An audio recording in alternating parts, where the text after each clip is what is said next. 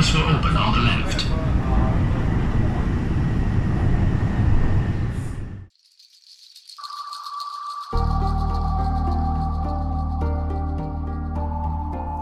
欢迎大家收听桂林公园 FM。桂林公园 FM 关注奇闻野史、视觉艺术、旅行探秘、独立出版、建筑与空间研究等领域的信息分享和评论。目前，桂林公园 FM 已经上线网易云音乐平台，欢迎大家订阅、转发和收听，谢谢。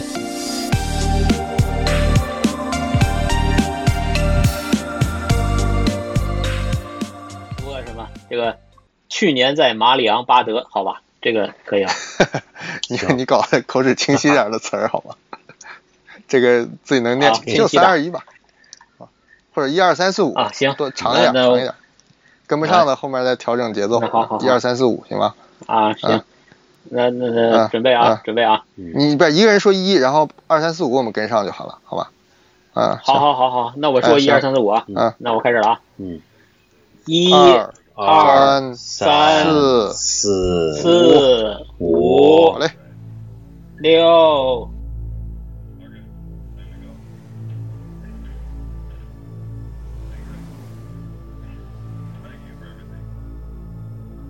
Is there anybody out there?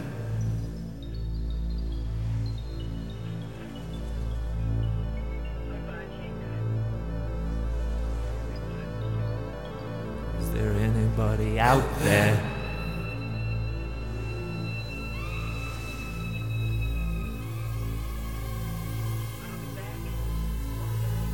Is there anybody out there?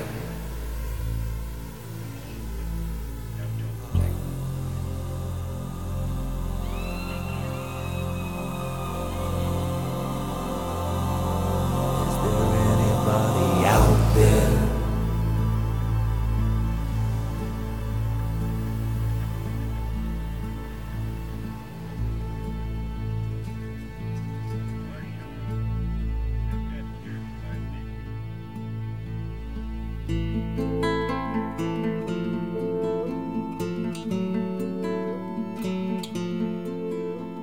好欢迎大家去收听我们桂林公园的节目。今天还是我们三个人跟大家打招呼。我是豹哥，我是仓坚，哎，大我家是尹好，二。那今天呢是个什么话题呢？呃，既是埋伏良久的一个话题，也是临时起意，就是今天突然间要说的一个话题。呃，是我们这个仓坚老师特别关注的关于场景的这么一个主题的这个拓展。啊，我们我们先先聊一聊其他的，先先不要这么先扯这扯个淡。开门见山对，啊，我们先扯扯淡啊，最近那个电影节你们都去了吗？我一部都没去看。啥呀都没有票，好吧，秒秒空买不着票哎呀对嗯，今年电影节 太是吧难？抢然后票你看了，了二十多场是吧？这就，嗯 那就爽死我了。我只看了两个，我我我其实呃抱的希望不大，因为抢票太难了，我就买了两个。后面我也没有再去买别人转手哦的票，我就看了两个，一个是那个呃，这《朱丽叶与魔啊费鬼》里尼的，那个费里尼的，嗯，对，还有一个就是闹了一个很大的一个事件的那个杀之气啊，你嗯看了两遍，听说啊啊。对， 我不是看了两遍，它的中间有一段让我它那个机器坏了，然后不停的重放，重放了大概四五遍，我 就那一段我到现在我都记住了。他那个那个一探员嘛，那个探长去调研，然后跑了很多地方，去了很多城市，那城市名字我都记住了，什么鸟曲啊，什么哎呃山阴啊， 这鬼，幸亏你 看，你后来后来还好，你看的《杀之气》，你还好他们这个，对是是主办方主办方那个最后道歉，然后加映加映，让我们影迷们就等于第二天晚上又深夜又再放了一场。嗯，是，你只要是看那个午夜那个恐怖场呢，这就成为一个戏中戏。啊，是啊，对呀、你这不是就是你就没那来个五感觉呀，你，遍五断了呀遍，僵尸这跳种出来，对你断了断了就没有啊效果了。电影还挺好，这个行，历来评价好像还嗯经典挺。高的。嗯后来我才，我才我才知道，就是他，呃，当年是译制片引进过的，应该老一代的这个都看过。它跟那个追捕啊，还有什么，好像是三个日本最经典的是那种。我侦探我老片嘛早就知道这个电嗯影，当年在在我从来就没看过电影的时候，我就知道，因为啥嘞？因为我看过他的海报啊，就叫《沙啊琪》，好对看很有名的那种手绘海报。对嗯，嗯，对对对嗯，当时我就以为是是是什么讲这个对西这域挖挖挖陶罐的这种电影。对我我是从来看电影，我是不看啊剧透的，我甚至连故事更改都不知道，我甚至都不知道这是一个侦探那片。你咋？我一直以为是一个是一个文艺片儿，然后是讲那个匠人制造啥工 具工具的这种这种文艺片儿。然后我一看，我原来是个破案的哦，这个犯罪类型的，就很意外。这个看电影有这样的这个哦对惊喜也是挺好非的，常美就妙的是。看电影的就本是分。嗯，对，对，这个是就跟我出去旅游也是，有的时候我是不做攻略的，然后到一个地方，然后就带着一个一个空白，然后去，然后就会有很多惊喜。这个是一个很，我觉得是一种是一种很好的状态，让嗯你能有喜悦，有一种收获是啊。然后那个前阵子还有一件事儿，就是有个导演去世，嗯，对吧？这个大家都对知道。 Alan Parker，就是迷迷强强的迷强的导演，演因为啊对对这个导演呢，其实其他的我也没有，我看过《嗯鸟人》但是迷强属于他，我觉得是这个顶登峰是造吧极啊了，就是他已经这个片子我估计就可以呃秒杀一切这种音乐是啊电影嗯了，啊，这应该算音乐电影中的一个这个天花板了。然后又是我最爱的，为什么喜欢这个电影？就是我最爱的乐队平克·弗洛伊啊德。哎，这个哎，这个那年那个电影节好像演过吧？有一年，对，因为前年的电影节公映了，对，公我园我哎也去看了去了吧？我我也去了，你应该也去了。我去了记得我们我们好像在同一场吧，嗯但是没有坐一块儿。嗯是吧？对，反正我是在大荧幕看啊哦的，。我是最对我近就才知是道它已经蓝 光化的，因为我是把它列为啊对就是必须要蓝光，怎么还没有蓝光的电影之啊一？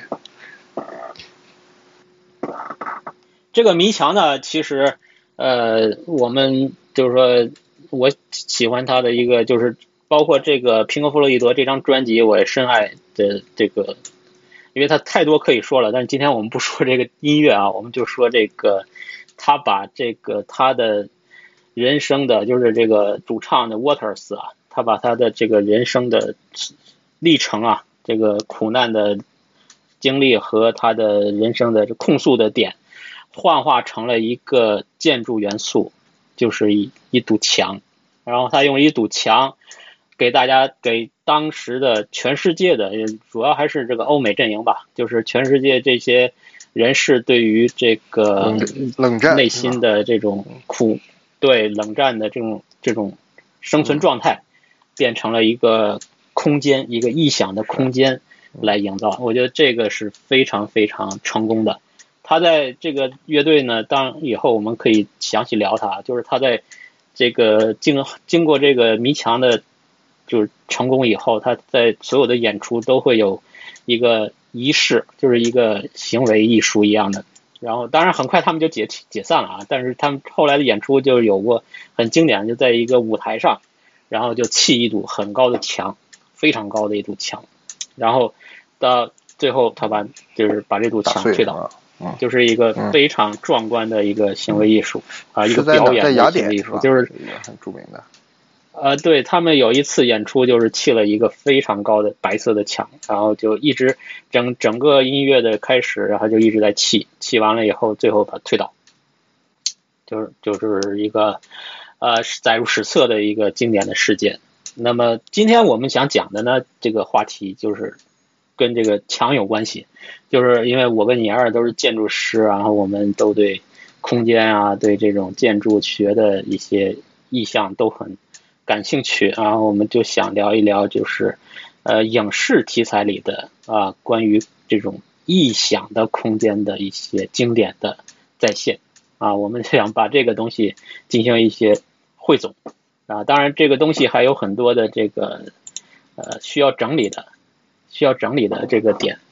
所以说 我们先先开始啊，我我我想问问你们你们两位，就是对于这个影视题材里的空间，你们怎么样的去理解？就是你对于场景的这个打造，对，因为其实聊之前咱们已经在梳理这个事情了，就是、嗯、很难用一个精准的词汇或者短语去一下就切入到我们这个主题，所以是我们是慢慢的、慢慢的、一点点摸出了这么一个今天聊的一个思路，就是这个跟茂哥也正好交流一下，因为你刚才在路上可能我们 没听到我俩在讨论，就是怎么理，因为嗯开始我就回答苍老师这个问题的时候，他都说不对，你理解不对。后来我觉 得是不是对我我想说的对点是不是这么很可以很难描述一下啊？很难去琢磨我再整理一下我的嗯这个答案啊。就我理解，今天我们要聊的事情啊，就是我们要了解的要聊的是这个，呃，简单简单简讲叫心境。对，这个心嗯就是、是臆造的，是人为的，是人工的。嗯嗯，对，想然象后中的这个境它是想一象中个的嗯呃，它有人，它是场场景景，它是画面，是空间，呃，看也也呃看不见人，嗯但它呢，同时反向又要以一个人的感受做尺度，要把人的情绪感对受或者是幻想或者什么的投射到这个空间里，嗯或者是这个作者在处理这个时候是嗯带着这种东西在做的，所以他要借由这个客嗯体对把你这些东西传达给他的受众，就是我们，或者是电影里的人，嗯或者是剧情中的人，也要受这个空间的这个呃感染也好，或者是以它为表达的方式也好，大概是这么我这么一个理解啊。嗯曹老师怎么样？这次打打几分？嗯，对对对，非常非常好，非常好，非常专业 了，呃，你的博士毕业了，好好好，大家继续，大家继续 啊。同同同济同济的博士，同济博士后，嗯。然后我想说的就是说，我对看电影，其实我只关心，很多时候我只关心一个点，我不知道这片子好不好，或者是这演的很呃好好赖，我都不关心，我关心的是它场景里的画面有没有一种直击人心的那种触动，就是因为这是我的这个自自从启蒙以后，就我特别想去去去去探讨的一个点，因为这个点我才去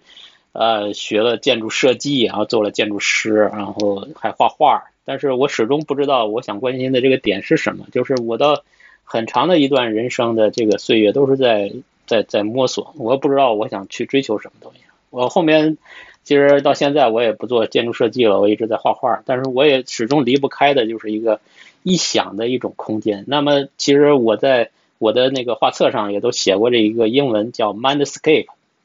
就是一种想象中的一种场景啊、空间的，对，就是这么一个元素，这么一个东西题材是我最感兴趣的点。那么这个点呢，其实我更多的一个主要的来源是从一些电影、影视的一些作品，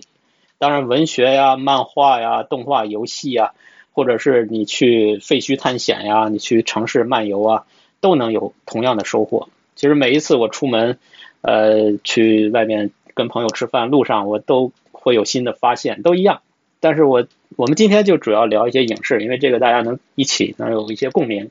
可以一起聊，可以聊下去，好吧？大概就是想聊这么一个点。那么在那么开始啊，我想说的这个可能光说概念，大家也可能听得比较抽象。我就举一个我认为最值得一聊的，就是最经典的一个意向空间，就是我认为在所有我列了这这么多的三十多个这个空间里边排第一的，就是我们的这个库布里克的《二零零一太空漫游》的里边的最后那个宇航员老了以后躺的那个卧室。对，就是这个。当时看这个片子的时候啊，就是说看到这一个画面的出现，呃，整个的对整整个这个人生体验啊，就是我那时候可能还很小嘛，就我已经无法用，呃，就是已经不明觉厉了，就是无法用语言形容的一种震撼。我就觉得他从一个完全的一个外太空的一个异次元的世界，突然出现了一个我们是人类世界里边一个经典的一个欧式的一个，但是又不太一样的一个房间。它因为有一点不一样，是因为它地面是发光的，因为这个跟小说是不一样。当时那个克拉克那小说，他也没有说这个场景地面是怎样的，他就这是导演的一个深来之笔，就是突然的这样的一个卧室，一个欧呃法国宫廷式的这种室内，然后地面是一个灯光，就是突然的这样的一个画面出来，就是直击你的内心，让你从一个极远的世界里边突然拉回到你的人类文明里边的一个，你可以熟识、特别可以识别的一个空间。具体的一个场景，对吧？以前都是对，这非常种具象。嗯，对，他他不是飞，他宇宙飞行嘛，他从那个他飞船跟那个 AI 这个斗争，然后把 AI 关掉以后，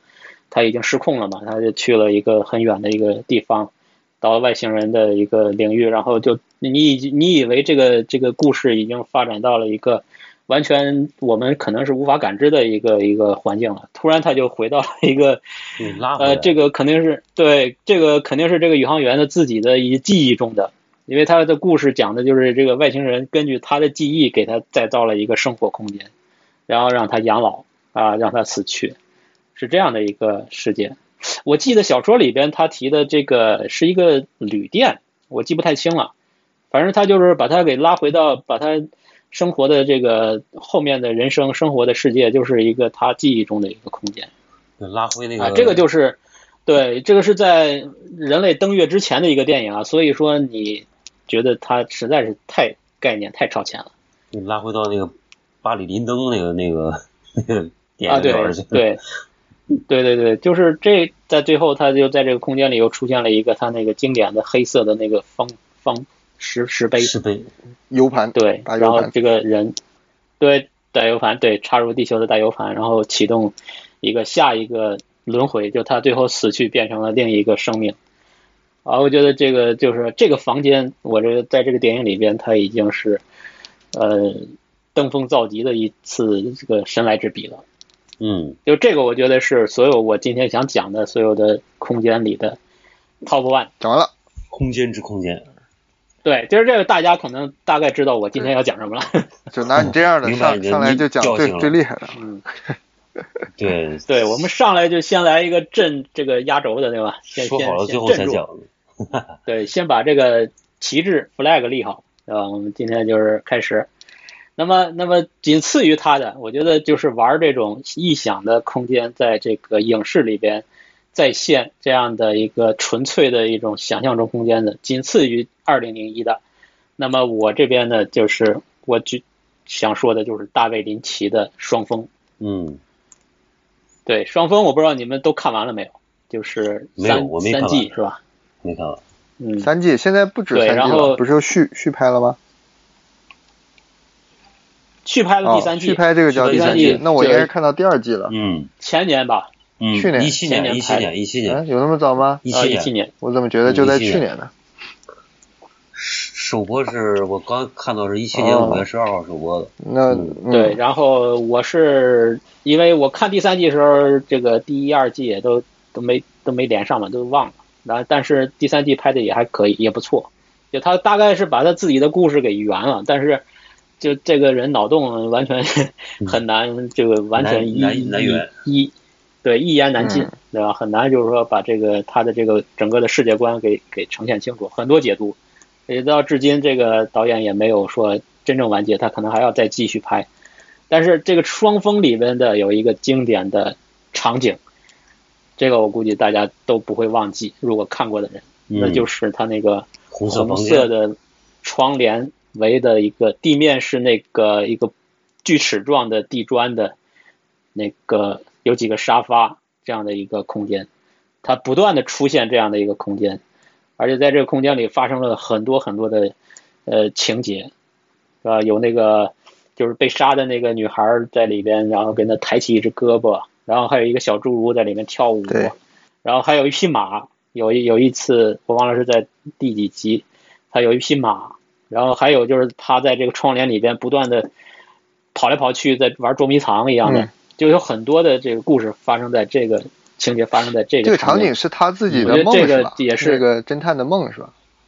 对，他是说，对他他设定是一个他的那个潜意识的对一他个，在这里，破案的是吧？但是这潜意识空间就是很对很多人都可以进我去感觉啊，他就是在里边梳理反思正他在路，里边然后破案什么的。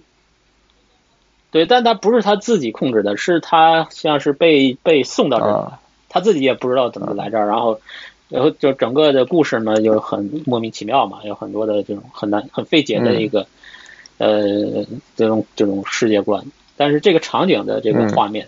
就给我留下了深刻的印象。他其我实觉得这个片子， 《穆赫兰道》里边也好像有类似的这种，就是莫兰道我呃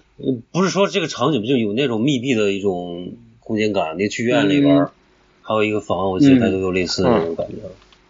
对有他嗯那个住的那个酒店对对对，就那个酒店，啊，然后对，然后有开最最经典是开始他的那个跳舞的有一段儿，对这个跳舞那个几个影影影像叠在一起的一个画面。对，对，然后他其实他挺会玩这种空间的，就是他在那个橡皮头，这对叫橡皮头吧，嗯，叫什么头对，啊？也也在他住的那个很破的，像个工厂的仓库一样的一个住的那种卧室，然后有个怪物长得像那个苹果那耳机一样的那个怪物，生了一个小 baby，就那个空间也很棒。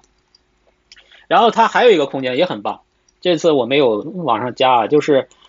那个《内陆帝国》，我不知道你们看过看过看过，那是啊，他《内陆帝国》里边最对后最后是他几部长篇了，对对对，就是他近期应该这也是九几年的吧，大概嗯九几年零几年。没有嗯《内陆帝国》里边。边有一个很神奇的一个房间，就是有几只兔子，有有几个人装的兔子，嗯在一个客厅里边，然后有沙发，有有那个厨房的台台面，然后他们在说话，啊，整个就拍的很很诡异啊，非常诡异。他然后反他而的视角还不是不是平视，是一个有点有点有点俯像视的一个视角观观察者上帝视角那种角度，是吧？哎，对的，对嗯的，对的，他视角很高，就那个房间也是很经典的，我也是至今历历在目的。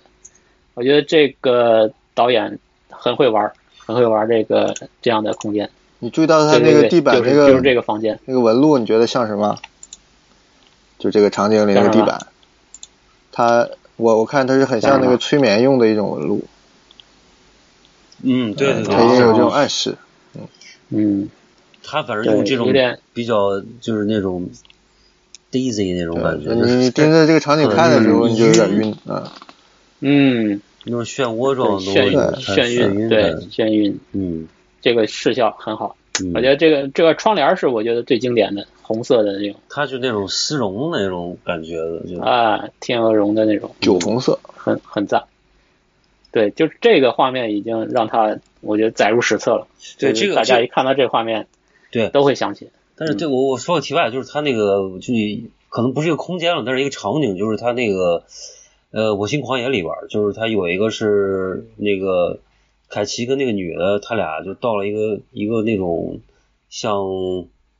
就是露营地，然后他们几个跟他聊天儿，就突然有几个女的特别胖，然后就从那个露营地那儿就是跳着走过，就是一边儿跳着一边儿走过去了，就特别的那个特别诡异那个感觉，就是嗯，他的片子都是诡异。他用这个特别 特别得心应手，你知道吧？就是特别对对对他，都用的场景这个让你人觉得就就对，这个人是玩玩冥想，玩什么那个是灵修的，哎， 其也实很之难前去。是那个汤姆·福德拍那个《夜行动物》那个，他上来、哎上来你记住有那个几个女的，那个跳舞胖女跳舞，完全就是他的意向，就是跟他是对走一个一个一对个东西，对，对就是他已经到了天花板了，就别人对没你法别去超越了。不要跟他玩儿这个方向，感觉跟 他，是，嗯，好，那我们继续往下，我们说第三个，这个我认为只这个属史属于史诗级的这个这个画面，就是去年在马里昂巴德。 嗯，这个太经典了。对，说到这个片子，大家脑子里想的第一个画面，那就是我要说的今天要聊的这个意象空间的点，就是他那个庄园从那个城堡看下去的一个一条大路，嗯然后这个这个场景两太好边太好都是看了草坪，嗯，对，然后就是非常的这种超构成现实，构成感极强对的那种感觉，好像，对对，形式感非常强，嗯，而且就是几何感、透视感，就是空间感也非常强。而且就是我其实到很后来我才发现这张画面的有一个 bug，我不知道他是这个，这肯定是他故意的，就是我很后面才知道这个发现问题，就是这个画面里边你们看啊，就是说他的其他的东西都没有影子，对啊，只有就这是些人有影才有子。影，对对对，对，这个这个我觉得这个你你知道这 bug 是怎么出来来的吗？让你这个八卦你说我还知道，那个长长的影子啊啊我是涂我出来是的，嗯，是美工画出来的。哦实际上那边没这个影子，啊所以你看有的有，有的没。哦是是是是哎在地面上画地面涂出还来是的在啊电脑上画的？哦，地我面以为涂是出来的哦，啊，太牛了！就是这个画面，我觉得也是载入史册的，就是影史里边就是经典画面之一啊。这个就是说我我内心中的应该算是 top three，就是臆想的空间，导演臆想出来的这种空间营造出来的一种，呃，这种很具象的啊，都是很具象的，没有什么特别难以理解的画面，非常直面人心，打动你的这种意向空间的排前三。嗯哎你刚刚说到那个二零一漫游太空太空漫游这个，我就因为我又刚把那个星际穿越看了一遍嘛，其实星际穿越最后他啊他到那个五维空间那个也也挺让人印象挺深刻啊，就是那图书馆是吧的。？对，就就就是他自己家那个那个书房，然后在那个书房里对边对，那穿个也有说，对那个也有说是他向那个那个图书馆致敬吧，就是那个谁，那个那个那个那个文学家南拉美的那个叫什么？哦，那个谁，博尔赫斯博尔赫斯是吧？博尔，对，他是向博尔赫斯那个无限图书馆致敬嘛。他那个最后他折叠起来那个，我又看了一遍，就是最后他嗯收起来的时候，整个那个特别，就是他那个你视觉上做的很棒，也就是他是折折折折折折折到一个那个那个那个整个空间就折没折消失掉了，啊对嗯就是这个这个这个高维在收缩嘛，对对对这收个缩了五维五维是降维嘛，降维展开了，对现在它要要变回变回那个高维的那个黑洞世界里面。对对，但是你你就看到这个它的那个五维空间，你也其实也能找到二零零一的影子，就是它也是是。致敬嘛，我觉得我你对刚刚就说的，所以是我想到嘛，就是他其实是那个也是从他一个虚空的太空里边儿突然回到一个具体的一个一个空对间里边儿，但是他其实对是把就是五维五维 化了，对，就是这个点呢，其实库布里克 就上来就给你把天花板给你封死了，封封封掉了。就是就是电影里边，然后是一种在一个完全无法理解的空间里边出现一个很记忆中的一个再现，嗯一个场景再现，这样的这个点，这样的手法，我估计就你不要再玩了，再玩儿可能都会让人家认为你是在效仿他。是啊，对，对，就是这个这三个，我们我我觉得，我认为就从我内心来说是一个巅峰中的这个三座高山吧，就嗯很难再超越。嗯那么接下来就说一些也是很经典的，非常的，呃，在电影的历史中这些场景是非常经典的，然后也值得，呃，尤其是值得建筑师去看的吧，我觉得嗯还挺挺好玩的，挺好玩的。一个就是那个法国的那个叫什么来着，就是那个 Playtime 嗯，玩嗯玩玩乐乐时时间间，嗯 Play 玩乐是，对，这个导演叫什么来着，我忘了。呃，我还上次塔地那个，去，对塔蒂，嗯塔蒂我的舅叫舅么什么 玩意儿？对我上次去，对就他对，我上次去上海那个电影资料馆，就是徐家汇那个，嗯，他放过他的这个系列啊，就就供应啊，我还去专门去看过他的这个好几个，然后他有个三部曲。一个是玩乐时间，还有一个我的我的舅舅，还有一个叫我的舅舅什么的假期啊，还是什么，反正是日落先生假期，啊呃，娱乐先生的假期，这三个都很像，就是都是这个一个主角儿，然后就，但这个导演呢，他不光是一个浪漫，他他对于玩乐时间里面，他对于这个现代城市空间啊，就尤其是这个柯布西耶定义下的那种都市的这个有点机械化的这种场景的打造，我觉得他玩的已经到了一个经典的一个一个高度了。嗯就是他在这个玩乐时间里边，这个与也是他的那个男主人公啊，就是一个很传统的一个绅士，然后拿着一个雨伞，穿个风衣啊，就是一个很漫画的人物，然后进入了一个法国的那个新的那个城市带，然后到了一个写字楼里边，发生了很多很很搞笑的事情，就整个的那一个城市的这个那一段儿啊、包括他的那些写字间的那个一些些格子，所有人在一个小小格子里边上班，然后像迷宫一样的啊这样的一个设定，还有它的那个高层的那个玻璃，还有就是他们，还有还有一个场景就是他那个像我们上海五角场一样，有一个环形的一个交通的枢纽，嗯，然后所有的车在那儿就转圈儿转圈儿，大家都很嗨，在那儿转圈儿堵车。也就是他这这个几个场景的一个设定，我觉得都非常的经典，而且非常的这个现代主义， 就是我们学对建筑的人看到这儿都会有快感。嗯，对，就觉得这个设计就应该做成这样，但实际上做成这样，人们是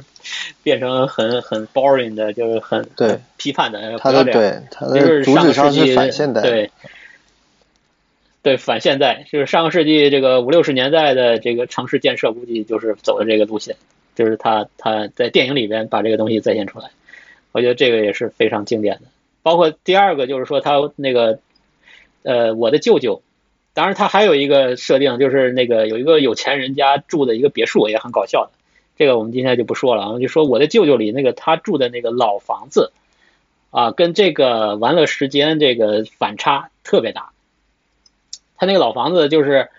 呃，甚至都不符合消防规范，就是它是一个四层，呃，三层吧，三层加一个阁楼，四层的一个老老建筑，就法国那种老建筑。然后他进入这个他的他住在四层的阁楼，然后他从一楼进去，然后就开始横向的穿别人家，然后上二楼，再穿过一个走廊，再上呃，到三楼，然后再再加上一个室外楼梯，然后再上了他那个住的地方。就是整个这个过程特别的有趣，充满了各种的这种，呃，我们我们说民居的那种美学，嗯就是那种自自发的那种建造的那种外立面的这种真实的反映出来了，就很很透明的能反映出这个建筑的生长，啊、就嗯这个也是很经典的，这个我觉得也是一个，呃，对于意象的空间里边非常的值得记忆的一个画面，就是他上楼的这个过程啊，这个这个网上是有一段这样的一个小视频的，就是他整个上楼，通过那个窗户，通过他的这个整个的一个漫游的过程，嗯反映出一种建筑的另一种的呃可爱对啊，或者说是真实是，对，这个是很好这样的。他就打造的啊嗯或者他选的不同的场景，就代表着不同的这个生活方式嘛，对吧？有对不同的这个对，有世的界是这个世按界观照，现代的机械美学的，讲究效率，讲究这个批量化，对吧？哎，像对你说的这种呢，还是有这对对个对也不能叫人情味儿吧，就是有这个趣味，有这个仪式感的这种对体验，对吧？对，生就是就是我们说的那个场所对感，就是那个那个谁，博尔博尔赫斯不是博尔赫斯那个那个哲学家，现象学的那个叫什么？忘记了，呃，突然忘了，就是说，就是场所感，嗯就是生活世界，就是人类栖诗意的栖息嗯在大地上，就要的是那样的一种美学、啊，对，就是这样。海德格尔是吧？好，海接下来德接格下尔，来嗯，对海德格尔，对就对对，他这就都知道是这一句话，当当 年，哎，对对，反正嗯就是就是那个东西，对，就是就是那个东西，对吧？那个就是我们现代主义缺失的东西，没有灵韵了啊。然后，好，对，嗯这个是法国人的浪漫。嗯我们接下来说一个这个德国人的浪漫。德国德国人的这个美学啊，也我们都说德国人很很严谨，对吧？就是很很硬德味，对吧？对，很硬。但是德国人也有另外一面，就是他们的表现主义的这种美学，这个从艺术当中是非常多了啊，我们就不说了。我们今天就说空间。那么最经典的这种德国表现主义电影，当然也是电影史中的一个就是祖师爷级别的一个片子，就叫《卡里加里博士的小屋》。对家里家里，这你都看过吧？看过，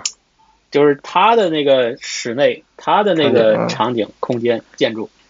啊，充满了表现力，没有一段墙是是直的，都是斜的。就对是，这个我估计什么扎哈呀、李李伯斯什金么盖里啊，，李估伯计斯都金就学是这一过。套，哎，李伯斯金，对对对，嗯就是这套。但这个片子是什么时代的？这个片子是二几年的吧，大概就是默片儿，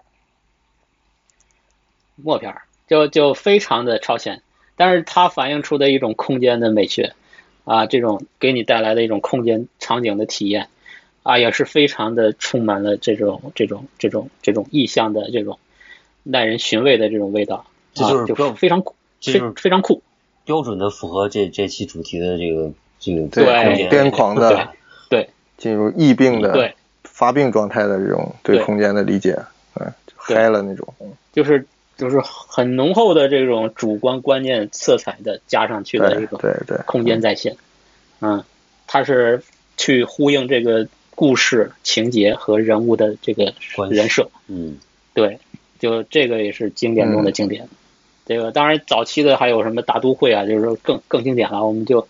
就就今天也是德国啊，我们就可以以后再对谈。然后回来我们说一个，我们华人也会在这个电影场景里边营造非常经典的空间的一个经典案例。这个当然是一个非常类型的片子啊，嗯嗯这个估计很多女生可能估计都不会不敢不会不敢看的，这是一个恐怖找片啊苍。老师陪着一个看。很邪的一 个，到我怀里看，呃嗯， 这个片子呢，就是我认为也是在类华人的电影，就中文电影里边的这个类型片里边，也是数一数二的，就是双嗯双瞳。双瞳哎，台湾电影啊，其实其实台湾的，陈国富，对台湾电影陈国富，陈国富，对，陈国富，嗯，陈国富后来就当官 去了，草根当在哎大陆草根当领导了，当总监去了，对嗯，但是这个片子，这个片子我不管是谁拍的，也不管是谁演，我就说它其中有一个非常经典的场景设定，就是他们那个道嗯观是建在、这个看过片子的人应该都也印象非常深刻，就建在一个台台北市的一个高层，一个非常商务的一个大厦的一个其中的某一层里边。嗯就把一个，他是好像是把云南的哪里的一个古建筑，一个道观，完全的这个搬了搬进来，然后中国古建筑都可以拆嘛，就是就是这木结构的嘛，拆了你可以重建，原封不动的可以再现，就他把这个东西原封的就在台台北的一个高层的写字楼里边嗯，建了一个道观啊，就这个实在当年我看了以后，我觉得哇，太酷了，简直，呃，就是也是一个无法超越的一个场景。那个当然，这里边有很多很很很恐怖的故事啊。那个《唐人街探案》学过这一首，他在那个嗯，里边，我忘了是《唐人哎探探案一》还是哇二，，那里个边有有一个就这对样，双瞳确实挺这个场景挺挺棒的。然后我记着有一年在七九八，我看过一个应该是艾未未策的展，哎，里面他也是嗯弄了一个，反正半旧不旧的一个老房子，就装在那个展厅里了。啊，嗯他经常干这个，他不是经常弄家具，啊把那家具对弄的这但个是仪式这个感没结这构。么强了，也没有这么阴森了，还是这个棒。对呃，用点这个建筑学对专业推测一下啊，它能把这个古庙或者这个古祠堂能够嗯架起来，嗯，那说明它不会在半截腰某一层，它多半是在顶层，顶对，层，顶层对复式对对才能放下这对个房子，一层层对高放不啊这下，层高很高的，对哎，那对个对对，那个 MoMA 上面那个放一个中国园林，那是放哪一个复刻哪一个那园林是啊？不是？那就是把中请国那个请那个谁，请陈从洲造的一个园林，它并不是一个老园林。啊，但是对哎，它是复，就是我哎，我记得它复刻中国的那个苏州那个哪呃儿，啊它并没有严格的复哦刻，它是辟了个院子，然后它相当于做了，我们叫做了半片园林，因为它只能哦沿啊着对那是个一个嗯空间的内墙做嘛，所以它就把一个园对林你看嗯得见的一层皮做出来了，背后的那些房子啊、厅堂啊是没有的，嗯是哎，是这么个小装置，但是那对个肯定没这么对高，，嗯哦这个这个对那个对这个挺就是说挺啊小的，嗯，这个层我们做设计的，就是做过办公楼的哈，就是一般层高是四米，嗯，四米多点儿，那它这个空间我估计是七八米米，肯定是两层样子。对对，哎肯定是两层，所以说它肯定是在一个顶层的一个很大的空间里边在线。反正这个是挺那我倒挺有觉得想象它力应的该这是个在对，顶层人家，修仙嘛，因为在顶层修仙嘛你才可以接天地对日月精华啊通天嘛，对对，云顶神功，嗯他后来天哎那个天女宫，女女孩不是埋在地下的吗？就是从这个这个空间里挖出来的。那实际上她埋在哪儿了？她埋在这个嗯设备层里了。 说不定楼下每天空 调是工设还备会装看见呢，哎这怎么一人啊？设备转换层里边哎儿。 嗯，而且这个空间好像住的也不多，就是肯定是在顶层。行，行嗯专业吐槽一下。对，对对，这个我们用专业角度再重 新这个是对吧是这这样个看起验来收一不下害，怕了吧？哎嗯，这个这个可以可以造可以造，以后你再遇到哪个甲方说想给个自己玩个这个，你可以 举个这个有例有子。有，我我们已经有可以了把，这个我我们有个片子甲方真的是在顶层做了个复式的大佛堂，嗯，八米高还是多少？哇塞，哦，他们在上面干哇嘛？塞我没上去过，是不是以佛堂名义干点什啊你么？回头回， 你回头转回访一下对，对对，回访一下。嗯，那么继续，嗯我们继续啊，我们继续回到回到这个欧美片儿，欧美片儿里边，接下来就是说，也是在我看片儿记忆里边，这个完全这个烙印深刻的一个经典的电影，就是《入侵脑细胞》。 嗯入侵脑细胞这个，它主要的讲的还是一个变态的一个连环杀人犯嘛，然后这个一个女探员去破案，但是它有一个设定，就是它通过一个技术啊，有点科幻啊，它进入这个嫌疑犯的这个梦境、潜意识，到里边去寻找线索，因为他要找一个还没死的一个呃这个女孩的一个藏身之地。啊然后他要在他的那个潜意识里边去找线哦索。在潜意识里边呢，它其实有很多很经典的画嗯面。那么第一个就是一个，他他就有点有点在敬致敬一个那个东欧的一个画家的那个，就画的也比较不是东欧，是怪挪怪里挪怪威气的，那挪个，威就的，是几个女挪威的人坐在一个田野里边，看着天，张着嘴，嗯，是个然挪后威的，就是挪威的一个很艺术家，很叫啊奥德，啊挪奥威的德对什对对么反不正会就发是音，在中国嗯火过这个人，嗯，就是画的，对，对，然后他这个第一个画面就进入潜意识，潜意识第一个画面就是这样的一个三个女人在一个深夜的一个旷野里边，然后坐在地上，然后张着嘴看着天那样的一个经典的画面。当然，这个我们说空间就说到他后来进入了这个罪犯的他自己在潜意识里好像是一个暴君一样的一个宫殿，嗯这个宫殿就尺度超级宏大。然后最经典的一个他的一个情节就是他这个这个这个人啊，喜欢玩那个穿环儿，你们知道吧？这个在哦欧美亚文亚文化里边是有这一帮的人在在玩这个。穿穿刺这种，他不是穿刺，你知道吗？这些人他喜欢把自己身上，尤其是背后吊起来，穿很多环儿，对，穿几十个环儿，从脖子一直穿到脚后跟，嗯然后他们就用绳子把这个人吊起来，让嗯他悬空。对，就有这样的一些人有这样的爱好。那么他们说啊，就是说在他吊起来的这个体验中，他达到了一种通灵的一种体验。是滑就有这样的人去，对，就有有这样的体验。那么这个杀人犯也是这个爱好者之一。那么他在这个他的潜意识，他是一个暴君，他的这个背后也是穿了很多环儿，然后这个环儿拉了一个很大的一个窗帘， 这不是窗帘，是一块很大的布。这块布呢，把整个这个宫殿全部都给，就墙面啊，全部都给包裹了。然后他就在这个他的那个王座上就往下走，他一走就牵扯的整个这个两块大布啊，就对称的，然后就跟着他一起走，然后这布就就开始收，就把整个墙面暴露出来啊！这个这个桥段，我觉得真的是刻骨铭心，这个太太经典了，嗯就非常的酷。这个是入侵脑细胞，我觉得就视觉效果非常棒啊，视就是视觉形式感已经是登峰造极了。那这个导演呢，其实他是一个印度裔的导演。那么他其实还有一另外一个很经典的，有点冷门啊，比《入侵脑细胞》稍微冷门一点的叫《坠入》，嗯，这个大家都看过吧？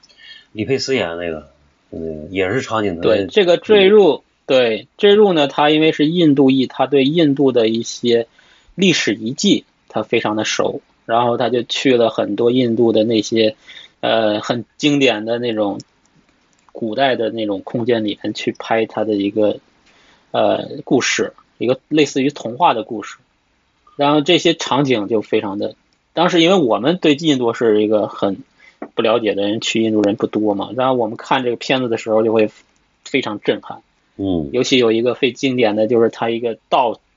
金字塔形的一个水井，这个我还想去呢，我已经在地图上都把它标好了，就是有很多的台阶，有那很就多是那人下去，个那个蝙蝙蝠侠那里边个儿阶但梯其实井啊，不是那阶个，梯井，我去过的，呃我去过，对，嗯，接力井，我去过啊你去过，怎么感觉聊啊怎么样？聊阴气极重，是吧呃那就是阴它那水水多吗？水不多，它水在很深的地方。它那个哎，能主看要到就是那个，据说是印度的有钱人，但是就跟罗马那种浴场似的，就有的是私人的，有的是公共的。啊它就是夏天那边太热了，下去嗯就乘个凉。哎，也是可以，啊，它是它它不是取水你喝的，它是去里哎对边泡着的。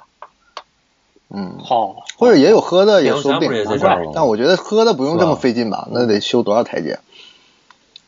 它这个水应该是井水水，吧，井就水是地地下嗯水。很凉的嘛，所以它往下一挖，可能挖算下来得有呃三三十米以上吧，那个深度。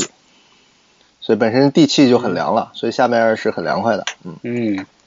哎，嗯，它下去大概有多少多少长嗯度？有深有就浅，就我感觉我个们下楼那个梯不算太深，我们下可能下了五六五六个来回，那估计就五六层高嘛，就十几米深嘛。啊，它这个它这个在印度各地都好多地方都嗯对有，对是吧都有嗯不只是这个。哦，对，嗯我有觉很得就多跟罗马那种浴场一样，是个常常备设施。嗯，但是它就很几何嘛，就是很很对很，纯粹。充分说明印度人这个数学基础好。嗯，哎对，那它这个跟那个蝙蝠侠那个可能不是一个，对吧？就是其实形式一样，但是可能不是一个地方。蝙蝠侠哪一个？蝙蝠侠蝙第蝠侠几蝙部？蝠侠那个就是第一部那个暗影呃什么归来那个，呃，啊，有那个场景是不是你说诺啊诺兰那我拍的没印那象部啊，对对，诺兰诺兰拍的第就一把他给部，关在就是关在下面那的个那个是吧？对对对，那个对是对对直的吧？对对，那个不是直的那这爬不上个？来对，那个是一个对嗯深坑，那是个坑。他们其实跟这个一样的，就是对那个是他是去的像是尼泊尔，好像什么地方，好像不是印度，他是在一个这个西藏边上的一个小地方，关了关在那边。呃，叫《侠影之谜》里边的好像是，等会儿我对看一下我我记得那个那个是个深坑，他爬不上来的。哦，对对对，嗯，那我就记混了，然后是好，那么、对以后再说蝙蝠侠。嗯，那这个这样的宏大的空间的一个经典的，我又想到了就是那个巴西，嗯，巴西这个我们提到很多次啊，对我我的最它爱不光是故事，对，这个是银二老师的心头好。这个不光是故事赞啊，场景一样非常经典。然后它里边呢，就是有一些很大的这种水泥的建筑，空像阵列一样的空间。那么还有一个就是一个很大的像一个呃一个塔一样的一个空间，然后这个环形的，然后有就是有一个很多的这种悬空的桥连在中心的一个平台，然后那个主人公就被靠在一个像电椅上的一个东西就锁在中间啊，这个场景我印象非常深刻。然后有一有有一个那个就是管他的治治疗他的人，然后戴着面具，就就就走过来。这个空间我觉得也是共舞啊，对，就是它这个有在点我像对于嗯空间的认知对，它有点像那种环形监狱的那种对感觉。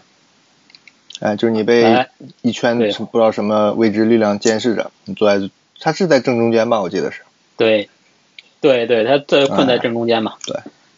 你嗯哪，儿也跑不了。对，当你说到监狱呢，接下来我就要说一个非常非常，就是近两年内对于这个异想的空间里营造的非常的成功的一个独立电影吧，这个应该是独立电影，也不就算是那个《饥饿饥饿站台》。这个站台，对，《饥饿站台》是西班牙的吧？好像是。西班牙，这个它就是把整个的人类社会啊，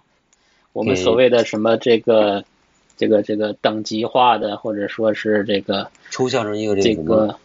对，就是我们人类社会从这个贫富差分化非常严重的这个现状，把它完全就空间再现啊，变成了一个有无数层的。它在故事里边大概有，他说有一百多层，但实际上还会有两百多层，啊好像对，就最后是它有落两百多我层们，记得三百多层呢，对我有记上得百是下层的去三百多层，对，反正很深吧。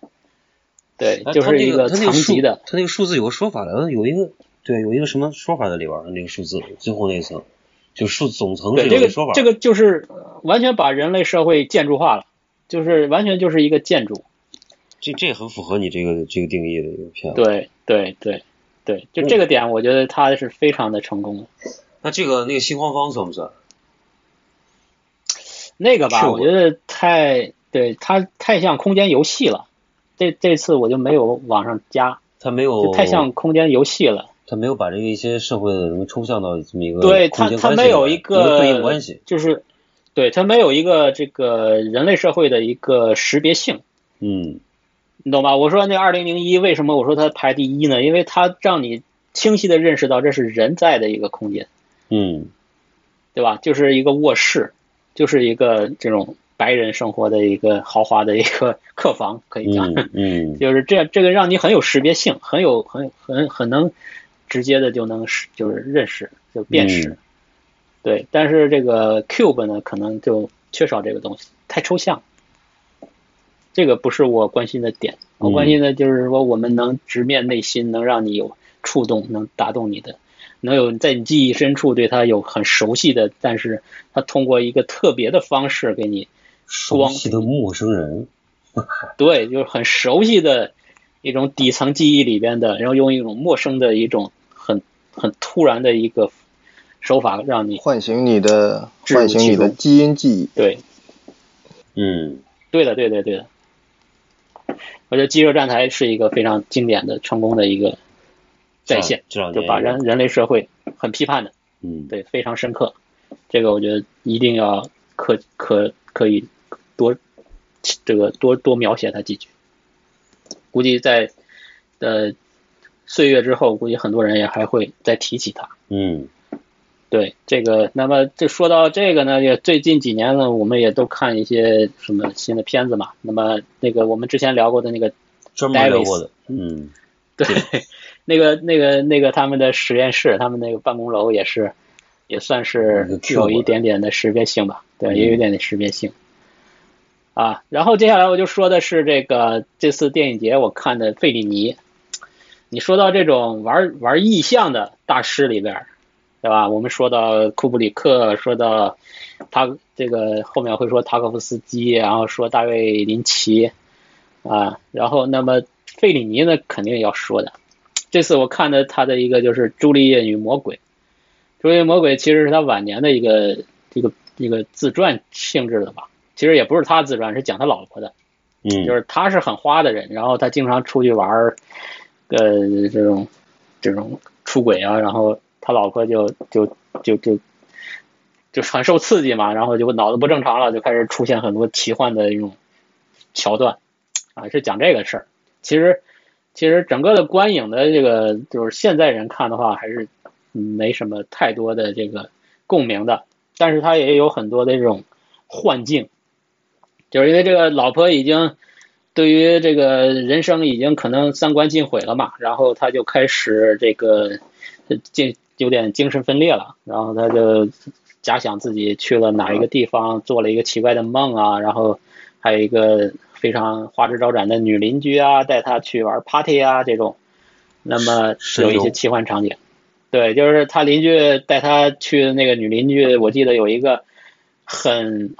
就是他那个邻居的别墅呢，属于一种装修未完成状态。我觉得这这个挺好，就是我们说，对吧？我们说设计也好，我们说这个画面也好，一定是从每一个角落都完整的一个完成态展示给大家，对吧？但是他那个进入那个别墅里边是一个装修的工地，你知道吧？那墙还没有抹完呢，那地上还堆着水水泥呢。然后他又开始开 party，就是这种状态，他就开始玩了。嗯他们就就开始各种的这种奇幻的表演。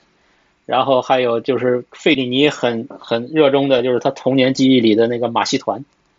嗯马戏团的一些场景再现。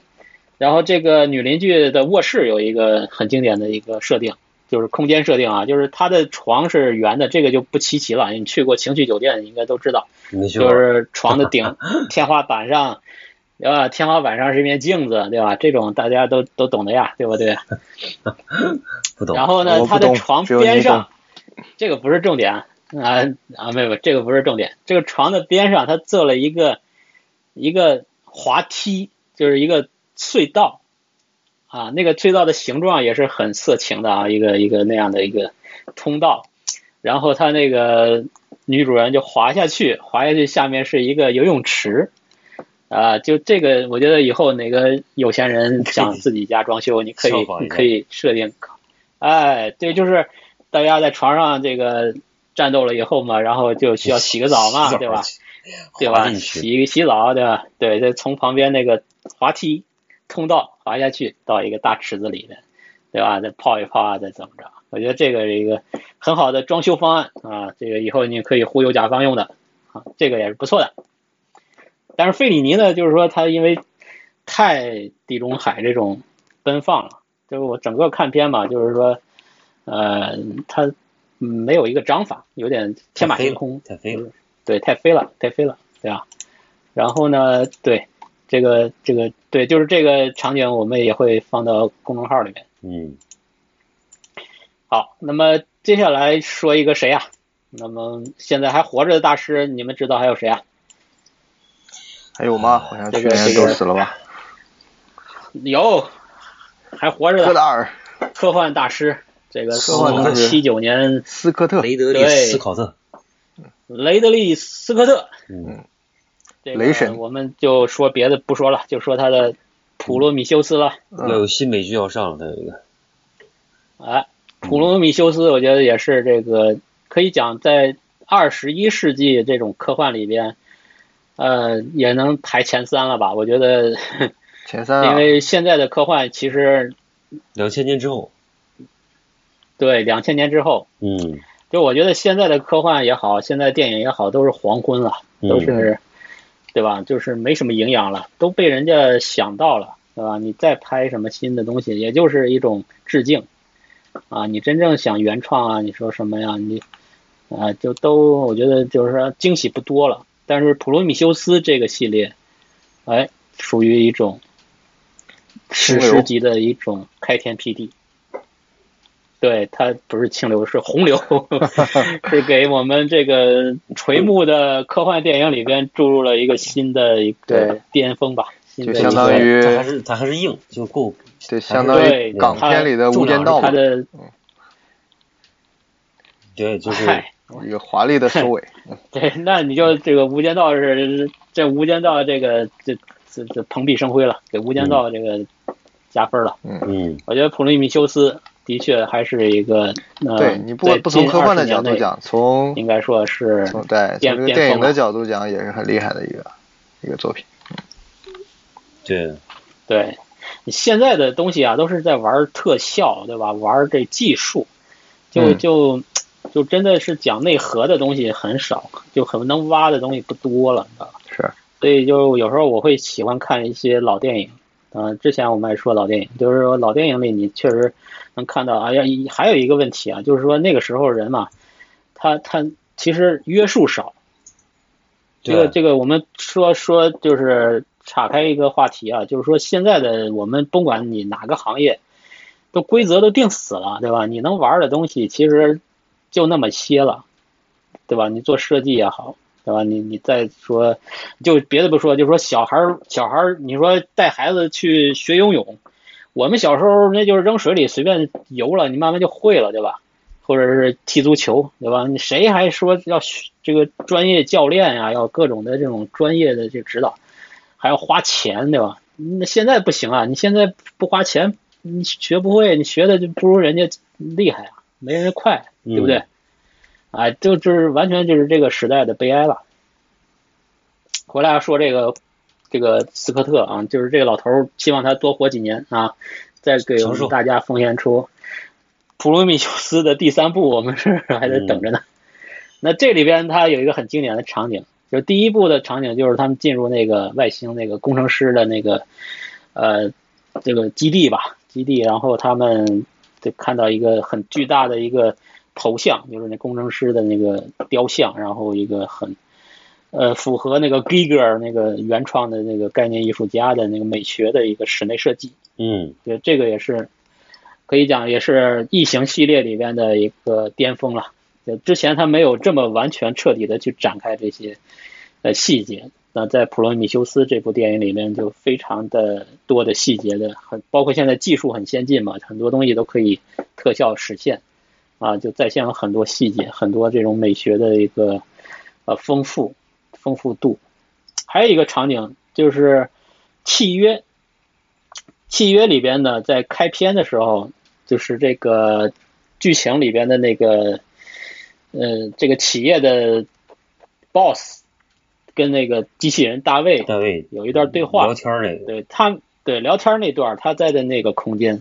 虽然也是很科幻啊，但是那个空间我觉得我现在还记得很清楚。首先，它是一个非常干净的一个白色的空间，啊，也也是一个环形的空间，啊，有点圆的一个空间，然后层高也不是很高，但是它有一个很大的一个环幕，嗯，然后可以展示这种自然的风光，然后旁边有一个大的一个钢琴，对吧？就这个就是能让你有识别度，就是嗯说这种异想空间能给你带来这种记忆底层的一些记忆。然后最经典的是他这个大卫坐的那把椅子，对，那我也个椅要子呢说有那个点有点椅子像黑人的土著艺术。对，它不对称的，对这个我一去，边嗯对，边它高是一一边低，个像是一个艺术家的一个作品，嗯对对对，完全像是一个一个，呃，有点土著的这种原始艺术的一个工艺品，然后也是一个很人文的一个这种载体，然后在一个完全纯粹的空间中，这样的一种组合，啊、这个画面让我至今难忘，我觉得非常的这个成功，你就是啊，羡慕这样别人一个的全景组合大豪是非宅常成功的。对，就是它有一种，呃，记忆和幻想的一种叠加，是这么嗯样一个、一种一种状态。嗯，然后它有个大卫像嘛，大卫像这就不用说了，这就是文艺复兴啊，这个就是人类文明的一个一个经典的一个符号了，啊在这个空间里边。对那么这个机器人也叫大卫，嗯那就就很明哎，显。我我对吧给你补充一下所，以说这个场景我也是觉得可圈可点。就刚才哎那个然后说，呢，契约里还有一个经典的，契约里边还有一个很经典的，就是那个外星的这个工程师的这个故乡啊，就是这个大卫石带着这个石岛，对，带着这个飞船，带带着异形的这些这些病毒，然后回到他那个工程师那个族的故乡。然后他有一个场景，就是一个德国的一个很著名的神秘主义的一个艺术家的一个经典的绘画系列，就是《死之岛》的再现。嗯，我觉得这个这个画面呢，其实从象征也好，从这种意象也好，或者是从呃表现的这个表现主义的这种，都是一个经典的一个与母题，相当于一个母题。嗯，就很多艺术家都会去 cosplay 它。对，就这个，我网上是看到了无数这这个版本人叫甚至包括 Giger 都伯克曾林经再现过这人叫波克林，啊，对对对，是个瑞士的，好像是他这个母瑞题士其画实家，嗯是他有，对对，啊，那跟 Giger 是老乡啊，是老乡吧？画风看着挺 像，对啊同，学，好像他对画了有五个对版本，据说这这个人他画这个系列，对他画了五个版本嗯，而且分年代差距非常大。哎，我不知道这个艺术家再现自己作品的这个现象多不多。我知道的就是他和那个齐里科，齐里科最有名的那个这个街道的那个，嗯，你知道吗？那你就不是知道那个范小增女吗？孩玩那铁圈儿那个有一个嗯街道的一个下午，那个那个那个那个他其实在他晚年又画了一版，他有两个版本。对，这我们的嗯国画大师吃个早饭能画二十张，同样的画，对对对，那就中国这个这个就就更就是只永远画一个母题嘛。哎，那么这个这个此之岛的意象，就是他为什么画这个呢？是他他有一个小女儿，就是夭折了，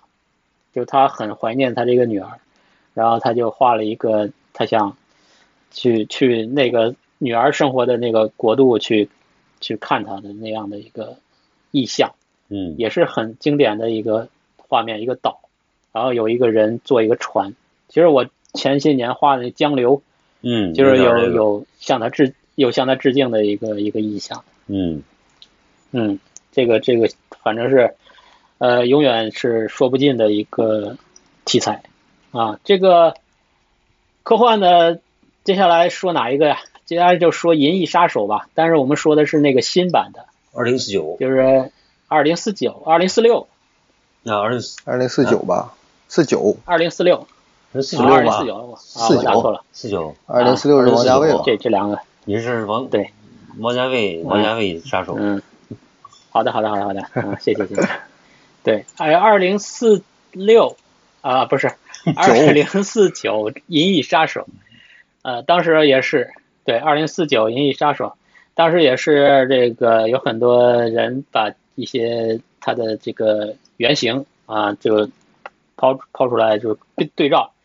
它这个有很多一个设计师有一个设计师的一个概念图，后来就跟那个很像，就呃是那个大 boss 的那个办公室，嗯一个一个完全是一个很纯粹的，有点像暗藤忠雄这样的有纯粹的空间，然后有一片水，水中间有一个平台，然后光是从上面泻下来，啊，就类似这样的空间，其实就是呃很符合就是说就是说一种科幻的设定吧，就是赛博朋克的这样的一个设定。首先呢，它是一个呃粗野主义的一个混凝土的一个建筑。然后呢，又是有这个高科技的元素啊在里边，呃光啊，还有那个飞行的小的那个小设备啊什么的，然后这样的一种组合，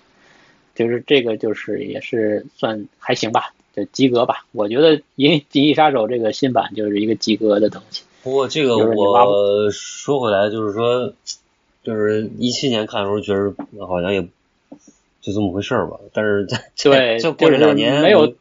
但是过了两年我就觉得还还是挺香的，还是还是还是比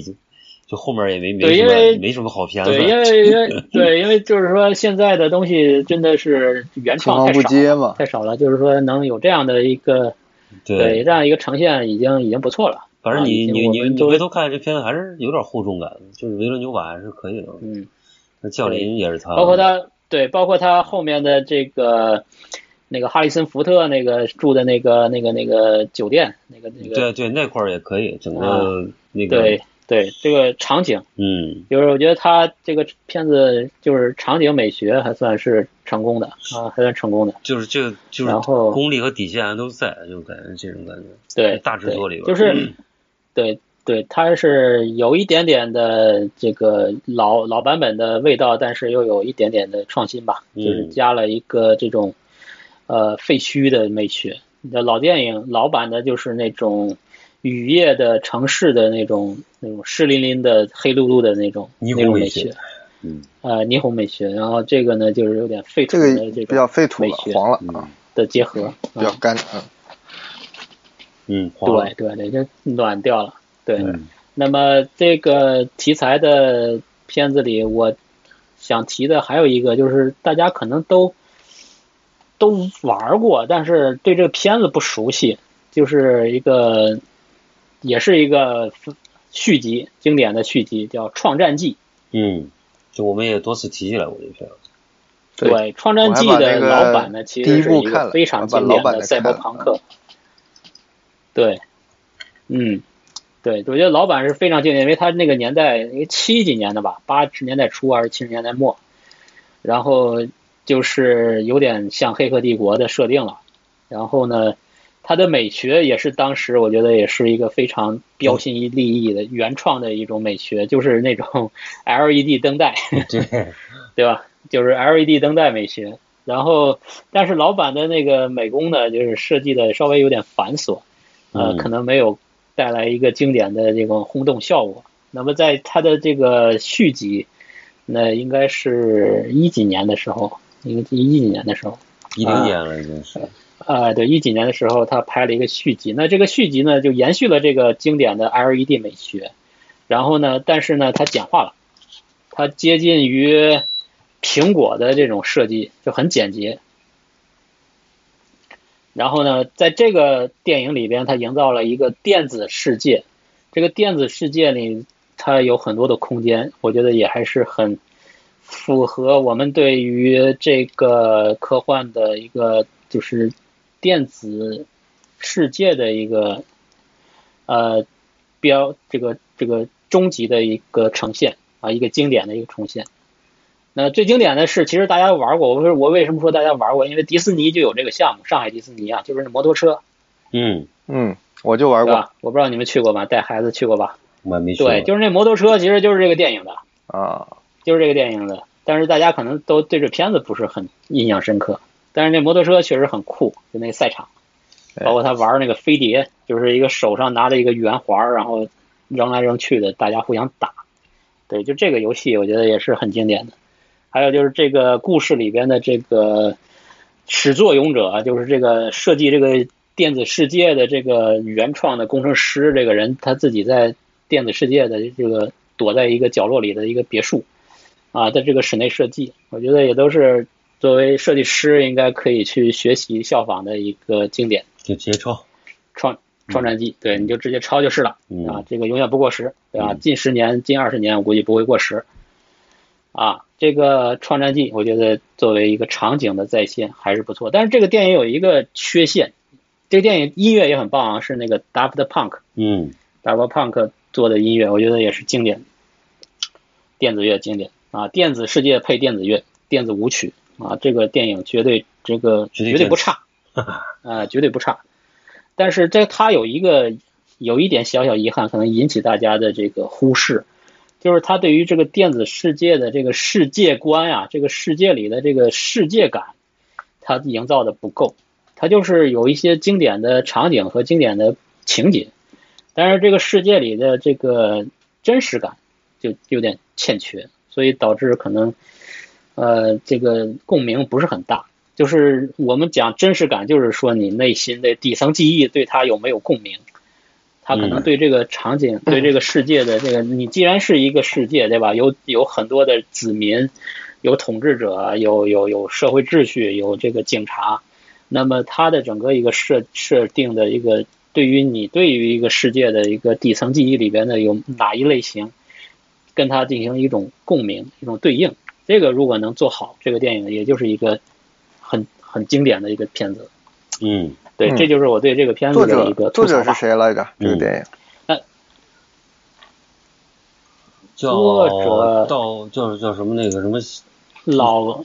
老新版版我的不知道新版的呃是新版那拍个反正新版是《遗落战境》那个，跟《遗落战境》是一个导演，啊，叫什么约瑟夫科辛斯基啊。《遗落战境》你们看过吗？汤姆克鲁斯演的那个没，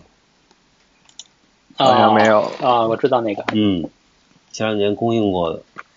公映过，我还去看了。对，拍科幻片的，对，那个《遗落战境》没什么大意思，就是有点无聊。嗯。嗯。那么再说一个科幻吧，再来一个这个返场。再说一个科幻，就是《湮灭》，也是最近的一些科幻里边是跟可圈那可个点的。这五次是一个导演，加兰，对吧？对，对，那个银二后来看了这个片了吗？我看了，后来又看了。湮湮灭，湮灭这个片子，我觉得从我的角度来看啊，这个片子有一点点像地球版的索拉里斯，嗯，嗯，地球版的索拉里斯，嗯对，，就是它是讲另一种生命的可能性，但哎完全不是我们人类能理解的一个生命实体。你觉得里边的那些那个孢子和菌类那种形态像不像那个《Last of Us》里边那个？我觉得特像特像哎啊，很像， 嗯对对对对对对对就是对，那就是这种种暴菌暴寄孢生子菌那种嗯寄生出来，然后对又对，尤其嗯这最经典的就是那个在那个游泳池废墟里的那对个墙上的那个特嗯像尸啊体，特别像，对对对对，就是这一段儿我觉得特别的，这个空间给我印象特别深，就是就它给你很强的一个识别，就是废墟的这种美学，对吧？就是那种废弃的游泳池，然后呢，它又有一种一种科幻的一种幻想，就是那种孢子在人体内的这种变异，对然后变成了另一种生物。对。哎，他最后而且它就嗯它就像一个手术台一样，整个爆开了，就对哎贴在墙上这么展开，就像花而一且样，无限的往上往上生长，对整个在墙面上的一种生长。其实那个半条命，对吧？半条命其实也有很多这样的这种这种哦死尸。对，就我玩那个，VR 呃版艾利亚斯呃 VR 版的那个，也有很多这样的尸体，也也是很美的。哎，他这个最后那个场景我记得挺神的，就是他他女的到那个灯塔一样那个地方，就就啊对前灯塔也摆了是一些那个那种骷骷髅那个摆来是骨头那个场景，我操、那个也嗯，印象挺深的。对，就灯塔这个建筑类型啊，其实是很强的一个仪式感和符号化的一个空间，嗯，对吧？你说最近那个片子《灯塔》看过了吧那我还没看，我知道那个对白那个、啊？就是对那个那个灯塔，我觉得也是非常经典的。嗯一个空间，一个圆形。就是我们就是说一说灯塔，我这次去美国一开一号公路，我就特意去看几个灯塔，特意特意去灯塔那边看，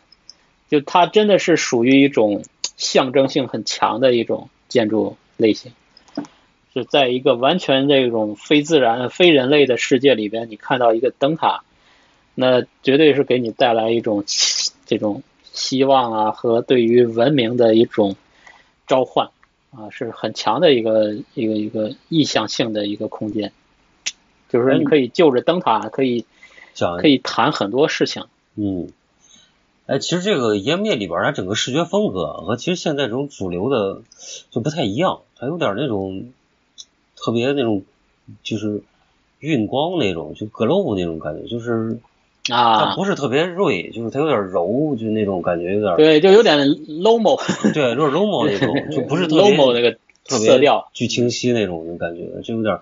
整个色调都是那那种的，就挺挺有意思甚至就包括他那个，就是他们进入那个世界，就是之前看那世界都是一层光嘛，就是在对那个它其实有点森林假之外，他故意的对说这种，就是跟你好像有点儿视 觉对，有就点差异性这种美学属于那种呃朦胧美学，对朦胧没去。对对对，就不是像一些西方的这种审美，就一定要把这细节展示的非常清晰。 对，你像那个拉斯达法斯，你你一定要这个这个精度非常高，你去看那些细节才能看透它的这个匠心所在。嗯，它不是，它把它做的很又有点淡淡的模柔糊，光有点柔光那种感觉。对，有点有点这种高斯模糊的。嗯好吧，这一类呢，我就讲这些，就是这一类算什么呢？就是完全是这个做电影的这个就导演吧，或者是这个美场景的设计，完全是一个他意象出主来观的去营营造出来的这样的一个呃，让可以触动你内心的一些建筑空间的一些作品。嗯就是这一类。那么接下来说一些，就是说，呃，它不是一个特别强的主观要营造的，就是说这些空间其实现实中都有的，不是特别的异世界的那种，就是回到我们这个生活世界，大家可能都比较熟悉的。哎，这个导演呢，通过这样的场景给你营造了一些不一样的体验。嗯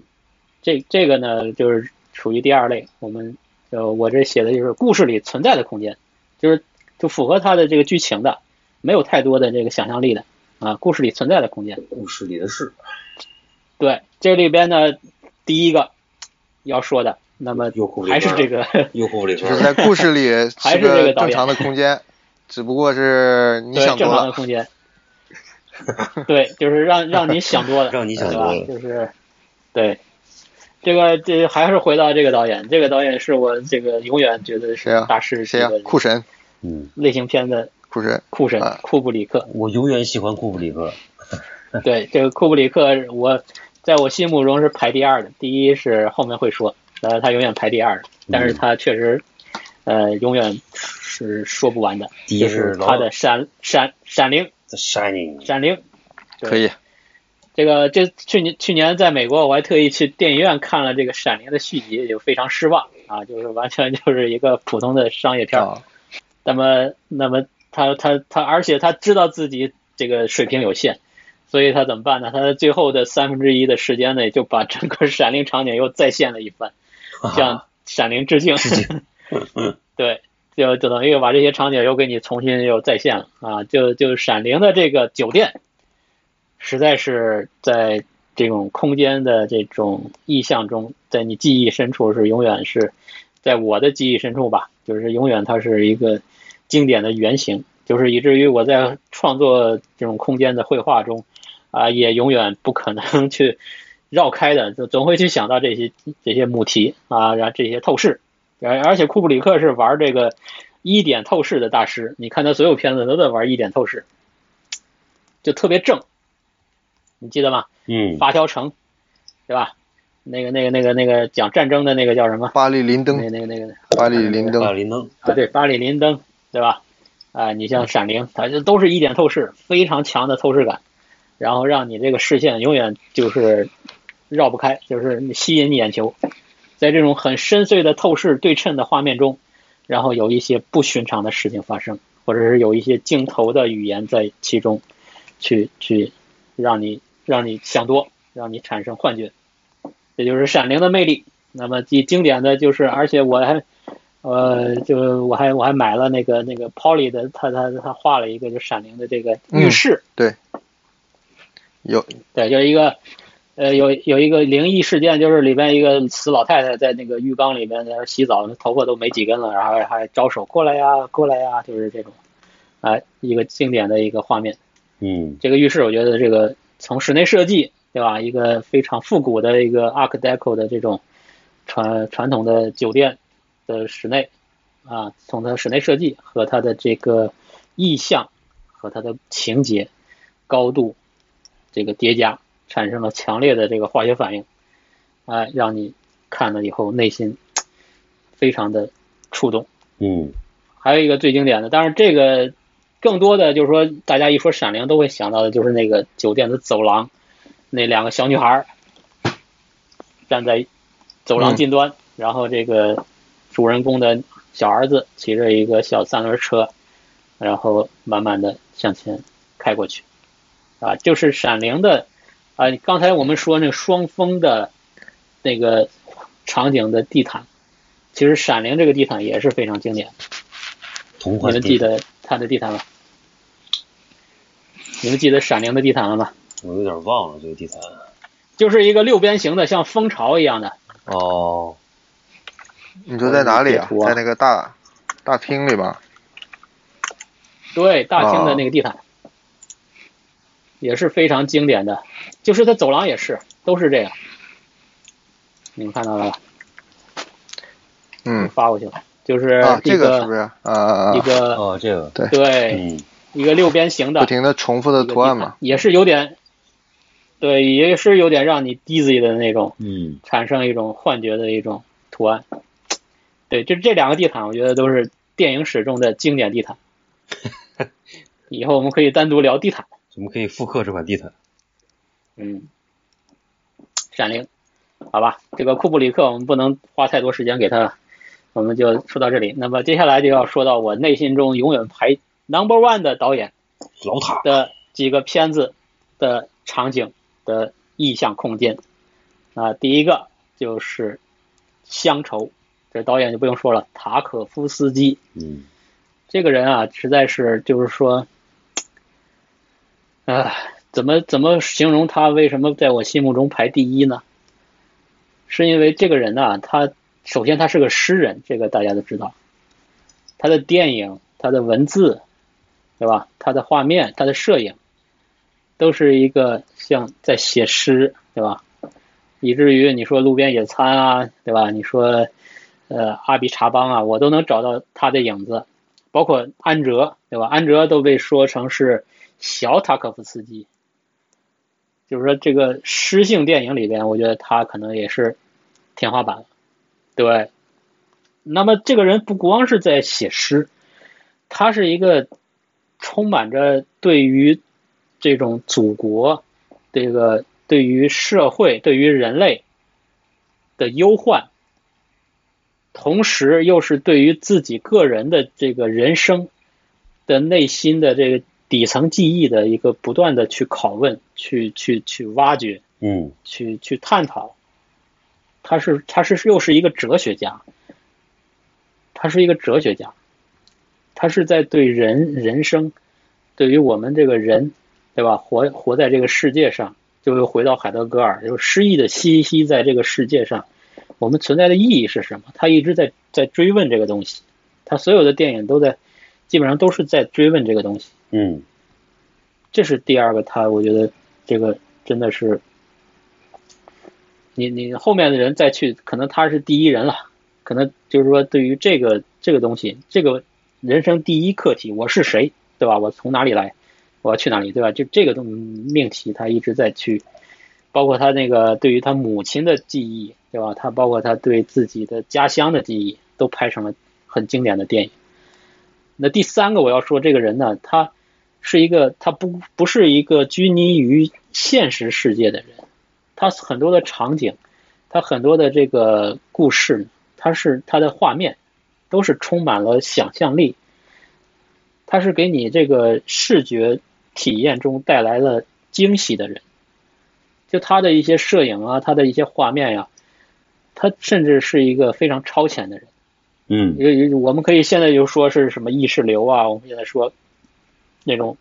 超现实的东西，但是在他那个年代，他就已经把这东西都玩得很巅峰了，对吧？最经典的就是他坐在一个废弃的教堂的那个，就是乡愁结尾，那个废墟的那个教堂已经屋顶都坍塌了，嗯然后就他坐在中央，然后就是一只狗陪伴着他，就是这样的画面，真的是已经在我今天所讲的这个话题里边，他已经也是一个这个巅峰级的人物了。对，忘了这个，这个应该排第一，把库布里克 靠边站。这个自己这个说这着个说着说着，我怎么我怎么把他怎么样？我放放到这么后面，真的是失败，对吧？这个库布里克还是一个玩形式的这个大师，对吧？说我我这么这么定义吧，就是说这个库塔可夫斯基是一个智者，是一个贤者，圣人，对吧？这个往这个方嗯向去、去对去定义他。那个库库布里克呢，他是一个是大师？是一个聪聪明的人。嗯就是他是很聪明的人，对他他是很有他是天才，都是天才，对吧？但是他缺少的比比这个塔古斯实基性缺少的是这种，对，缺少的是对这个内心深处的人人性的更深的这种这种探问。酷酷粉，这个在酷塔古斯基酷粉又对来又来跟你跟你又来骂你对了，这个对库粉库粉欢迎欢迎来跟挑我战探，讨，欢迎来战，哎，对。嗯对，就库布里克呢，他是一个天才，他是一个很聪明的人。那这个塔可夫斯基呢，是一个贤者啊，哎大概是这么两类人。那那我对吧有有个问题问你啊，啊为，什么你会把索拉里斯星球放进去呢？索拉里斯这个， 对你先就这个这个这个这个，对我我慢慢 说，先说乡愁嗯是吧？他这个人呃经典的片子太多了，对吧？我们觉得都是经典嗯啊。就是乡愁呢，因为是他大众对他最熟悉的，乡愁里边最经典的空间啊，我刚才说了，就是他最后结尾那个教堂，那个废弃的教堂，还有一个就是他有一段是他拿着一个蜡烛，在一个呃干涸的一个池子里边啊、在移移移移动，在行走，他拿手挡着风，想不让让这蜡烛熄灭，然后在那个一个把水掏空的一个池子里边，哎、在在行走，我觉得那个那个特别也是经典。就是他那个行为也是让你。现在今天我们就不说这个他更多的这个其他的话题，以后我们可以单独的再谈塔可夫斯基。我们今天就说他这个空间感。那么乡愁里边，我觉得最经典的还是一个他的那个住的那个旅店的一个客房。这个客房呢，我们我在很早的时候啊，就在读书的时候看过建筑师的一本一个一一本杂志叫《建筑师》啊，里面有一个人写这个建筑现象学的文章里，他就举了这个乡愁的这个例子，嗯就是他这个酒店的这个客房啊，是他镜头是定定在那里的，他没有移动，他基本上就是这个一个透视啊，就是中间是一个床，一个铁铁床，然后左边呢是一个窗户，窗户外面是一个院子，也也没有什么景景色，就是一个内院。右边呢，床床的右边是一个卫生间的门啊，可以看到卫生间里边的镜子，啊、就这样的一个很我们很熟悉的元素，空间的建筑元素，然后他就住在这里，然后发生了他这个一个异乡人的故事，对吧？他嗯这个乡愁本身故事讲的就是一个异乡人对于家乡的、对于祖国的一种一种怀念啊，一种对于自己乡愁的这种追思。那么他就凝缩在这样的一个房间里边，就他是生活在这里的一个人，然后他怀念他的故乡，就是这些情感、这些这些情情节，全部都物化成了一个房间。这个房间充满了意味，而不是一个简单的一个空间，对吧？它是一个场景，也就是空间跟场景的区别，或者说今天我要讲的这种空间，跟我们建筑学上的空间的区别，就是说它承载了太多太多的这种人的味道、人的思想、人的想想的东西、人的呃想象的观念的东西，而这些东西在这样的建筑的空间里边，啊、变成了一个电影给我们带来的一种触动。对，这就是我今天就是说觉得，我希望大家能明白我今天讲的 是什么东西这个东西。那接下来就是说他的第二个就是经典的电影就是《潜行者》。嗯，前人潜行者的这个对这个故事也是一个科幻嘛，对吧？但但是它不是一个科幻，它是借着科科幻的外壳，是讲的是一个人的，就是这个潜行者这个人的对于人我们存在的意义的一个痛苦的一个拷问的过程，以至于最后那个房间啊。当然，潜行者有很多经典的空间啊，我今天就时间原因不多说。那最经典的那个房间，就是他最后他们要到达那个那个那个是发发生地的那个地方，就是一个仓库一样的一个大空间，嗯，然后地上全是土坡，就是层层叠叠的土坡，就有点像海浪一样的一个地面。然后远处一个门，然后那几个人进去了，然后光是从上面天窗倾泻下来，啊、就这样的一个仪式性很强的空间，我们可以讲，就是说这是我们当代的人的教堂的空间吧，有那种仪式感很强的空间，来再现这个故事里边的一个终极的一个源头，就是这个这个整个这个故事，大家应该都知道吧，就是说他能找到一个这个这个。就是发发源地能能能解决你所有问题，然后大家都想去，就是这个潜行者就带大家进去的那个这个人，带嗯他们去的这个房间，就这个房间的这个仪式感、形式感和他的所带的这个宗教的这个非常深的一个宗教意味啊，非常的用现代的元素和现代的电影语言和一个场景、一个空间再现来呈现给我们，那是这样的一种观影体验，那实在是对吧？我我现在把它放在第一位，没有人有意见吧？ 你把你把它移我上觉去得了，这个真的嗯对，有意见我们有意今天见的这个回去再看一遍。复活，对复活，对，让他复活。那大家，大家对于这个空间，他玩的非常多的，你像索拉里斯，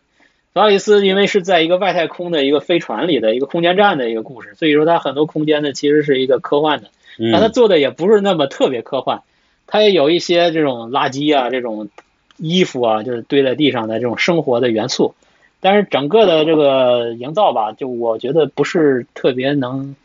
呃，就是从这今天讲的这个题材来说呢，不是特别能能能能打动我。嗯，反而我就觉得索拉里斯的小说更能打动我，因为他小说讲的是星球的故事，是讲那个星球的故事。嗯这个电影呢，它改成了讲这个他这个主人公跟他死去的妻子的这个量子纠缠，嗯知道吧？其实索拉里斯说的就是量子纠缠，就是这个外星生命通过量子技术呢，把他这个老婆给再现了，就嗯本来就死了的人变成一个活人，大大活人，对吧？嗯肉身啊，而且完全都是符合他记忆中老婆的形象，所以他嗯就在飞船里跟他老婆进行不停的这个呃接受又排斥，接受又排斥的这种纠结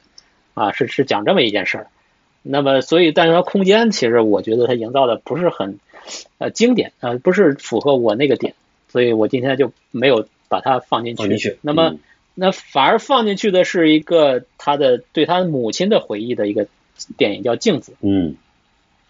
这个镜子拍的就非常意识流，啊、有一些地方是在叙事，那但大部分的一个桥段呢，都是在一种呃意象的一种，就有点像去年在马里马里昂巴德那个那个类型，就完完全是意意象性的。然后他再现了很多的房间，就是说可能是他童年生活的空间吧。然后这个房间呢，他这个导演喜欢用一个元素，不知道你们注意没有，他就喜欢玩水，这是一个爱玩水的导演。对吧？我们小时候就说玩水尿炕，所以我们后来不玩水 了。但是他可能一直玩水嗯玩到大了，就一他玩成大师了。嗯对，是他就玩成大师了。所以，对诗人，你看这玩诗啊所以说以后以后你家孩子玩水，你可别阻止他就别拦，着没准他将来是一个玩儿像塔可夫斯基二代，对吧？嗯，对，就是这个镜子里边它有很多水的意象，其实，在乡愁里也有很多水的意象，潜行者里更更多，这这三个都是有水的意象。嗯那镜子里它有一个经典的就是它那个老宅子啊，就是那个很很传统的那种东欧的那种室内，然后那个就屋屋顶开始往下泄水，就跟那个我们今天就比方下雨，那个楼上那个水泡了，我们这个天花板开始往下渗水，然后那个天花板就大块大块的往下脱落，就是这个水啊已经大到了就是那屋顶都快掉下来了。嗯，就是这样的一个一个一个一个一个动态的一个镜头，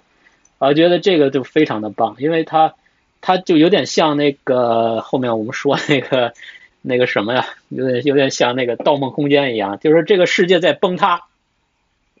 对吧？这个世界在崩塌，就是他的记忆其实已经是一个模糊的了，所以说他记忆里的世界也是在崩塌的。然后慢慢的，这个房子的这个水通过水把它给冲冲掉、冲淡，遗嗯，忘掉。啊，嗯水就像时间一样，就把，哎，这又有点像我的江流了，我又带货了。我的江流也讲时间的水嗯的意象，对，所以说这个水其实是为什么说他是什么雕刻时光嘛，大师他就玩水嘛，对不对？他玩水玩多了，他对这个时间就有感觉了，对吧？这两个是一回事儿，所以说嗯他就喜欢弄水往这个房子里吹啊冲，是吧？这个这个说到水呢， 我们就回来了，说了这么多。老外，我们这现在要说我们这个，对吧？华人之民族光自信，华人之光，对我们民族自信，对吧？嗯华人之光，我们这个新生代，新生代里边一个玩水的大师，大家都知道是谁吧？毕赣，对，这个生活在南方美丽的南方的这个小城市毕赣的这个不是毕赣的这个凯里的毕赣，毕赣的凯不是里，毕赣的凯， 这个路边野餐啊，嗯这个这个你说塔可夫斯基的这个徒子徒孙对吧？都拥可以趸，啊，路边野餐，甚至他把第二个电影叫什么《地球上最后的夜晚》，嗯，对吧？其实这就是那个呃塔可夫斯基的那个叫什么《潜行者》的，他好像有点关系啊。呃，不是《潜行者》，是哪一个片子的名字？呃，地球最后的夜晚啊，是，对，《地球最后夜晚》彗星来，然后呢彗星来的那一夜，哈哈，不是不是不是，他好像这个片子这个名字跟塔可夫斯基那有个点索什么拉里关系斯我忘的了作者这呀个没，事索拉里斯星的作者，啊，对嗯，啊，不是，所以作者是那个那个那个那个东欧的，啊，对呀、波啊，兰就都是那个人啊，那个人的小说就是路边野餐啊，啊，对，《潜行者》这个小说的名字叫《路边野哦餐》我想起来了， 对对对， 对，但是他的电影名字叫《嗯潜行者》，那个就可以看出他的这个这个对脉络啊，就是我们的毕赣，小塔可夫斯嗯基，对吧？ 他拍了一个路边野餐，路边野餐呢，他也有水的意象，就那段儿就是他那这个个事儿吧，舅舅就还是是啥叔叔啊，嗯就是塔可夫斯基觉得我不需要用路边野餐这么装逼的名字，我就可以很有逼格。 对然后毕赣觉得我不用一下路边野餐这个高逼格的名字，我就不够逼格。对，现在就是说喜欢起这种很文艺的名字嘛，哎对吧？嗯，就是就是这这种这种套路，都是一种套路。人家不是靠这个名字的，人家是靠这个内核，对吧？对于人类底层的这个最最底层的这种拷问，人是玩的是这个。不是现在你然啊后，这些创作者啊，就是你不去致敬，不去弄一下儿，你就没有底气了，你知道吧？就必须得对对对。对，你哎，向这个往有一点下像什么呀？有点像这个清代的人写诗。我记着我当时上语文课，语文老师讲过，就清朝的诗啊，它必须得带典故，它每个字都是要有出处，它才玩梗大家才认可。得嗯玩梗，对对对，玩梗，嗯，对它不像唐诗宋词，那那真是原开创天嗯辟地，对不对？对，对，就是真的是开天辟地。到了清代，你写诗，你每一个词、每一个字，人家就找不出典故，你这就是失败，你这人就没文化。这这哎，你这现在就走你这么一说，他妈真的挺像，对，就走向这样的一个这个境况了。我们现在就是这这样，文化就是这样的一个一个到了这个阶段了。是缝合对，，所以我们说缝合怪年代，文文，对文化是轮回，对，我们觉得就是它不像科技一直在往前进步，呃，文文学东西是这个是是艺术这个东西是一个轮回的一个一个慢一个一个节奏，这个还有周期的。关于我们和清代的大清的关系，这仅代表秦毅的个人观，对常年的个人观点啊对对对不代表本台。对对 对对，对这个今天我们这个呃这段掐了不 放，嗯掐了不放啊啊！路边野三回来，我们说这个毕赣啊，毕赣生日也很很很掐了掐了掐了啊，嗯 毕赣连生日都不许不过，想是吧留着，路留边野着三吧。嗯，对对，嗯他不能过生日啊。这个路边野餐，路边野餐有一个场景，就是他那个是他叔叔，他舅舅，我忘了他那个他姑父那个主人公，他嗯 啊姑父，对他小姑父的住的那个房间啊，是是外面是瀑布，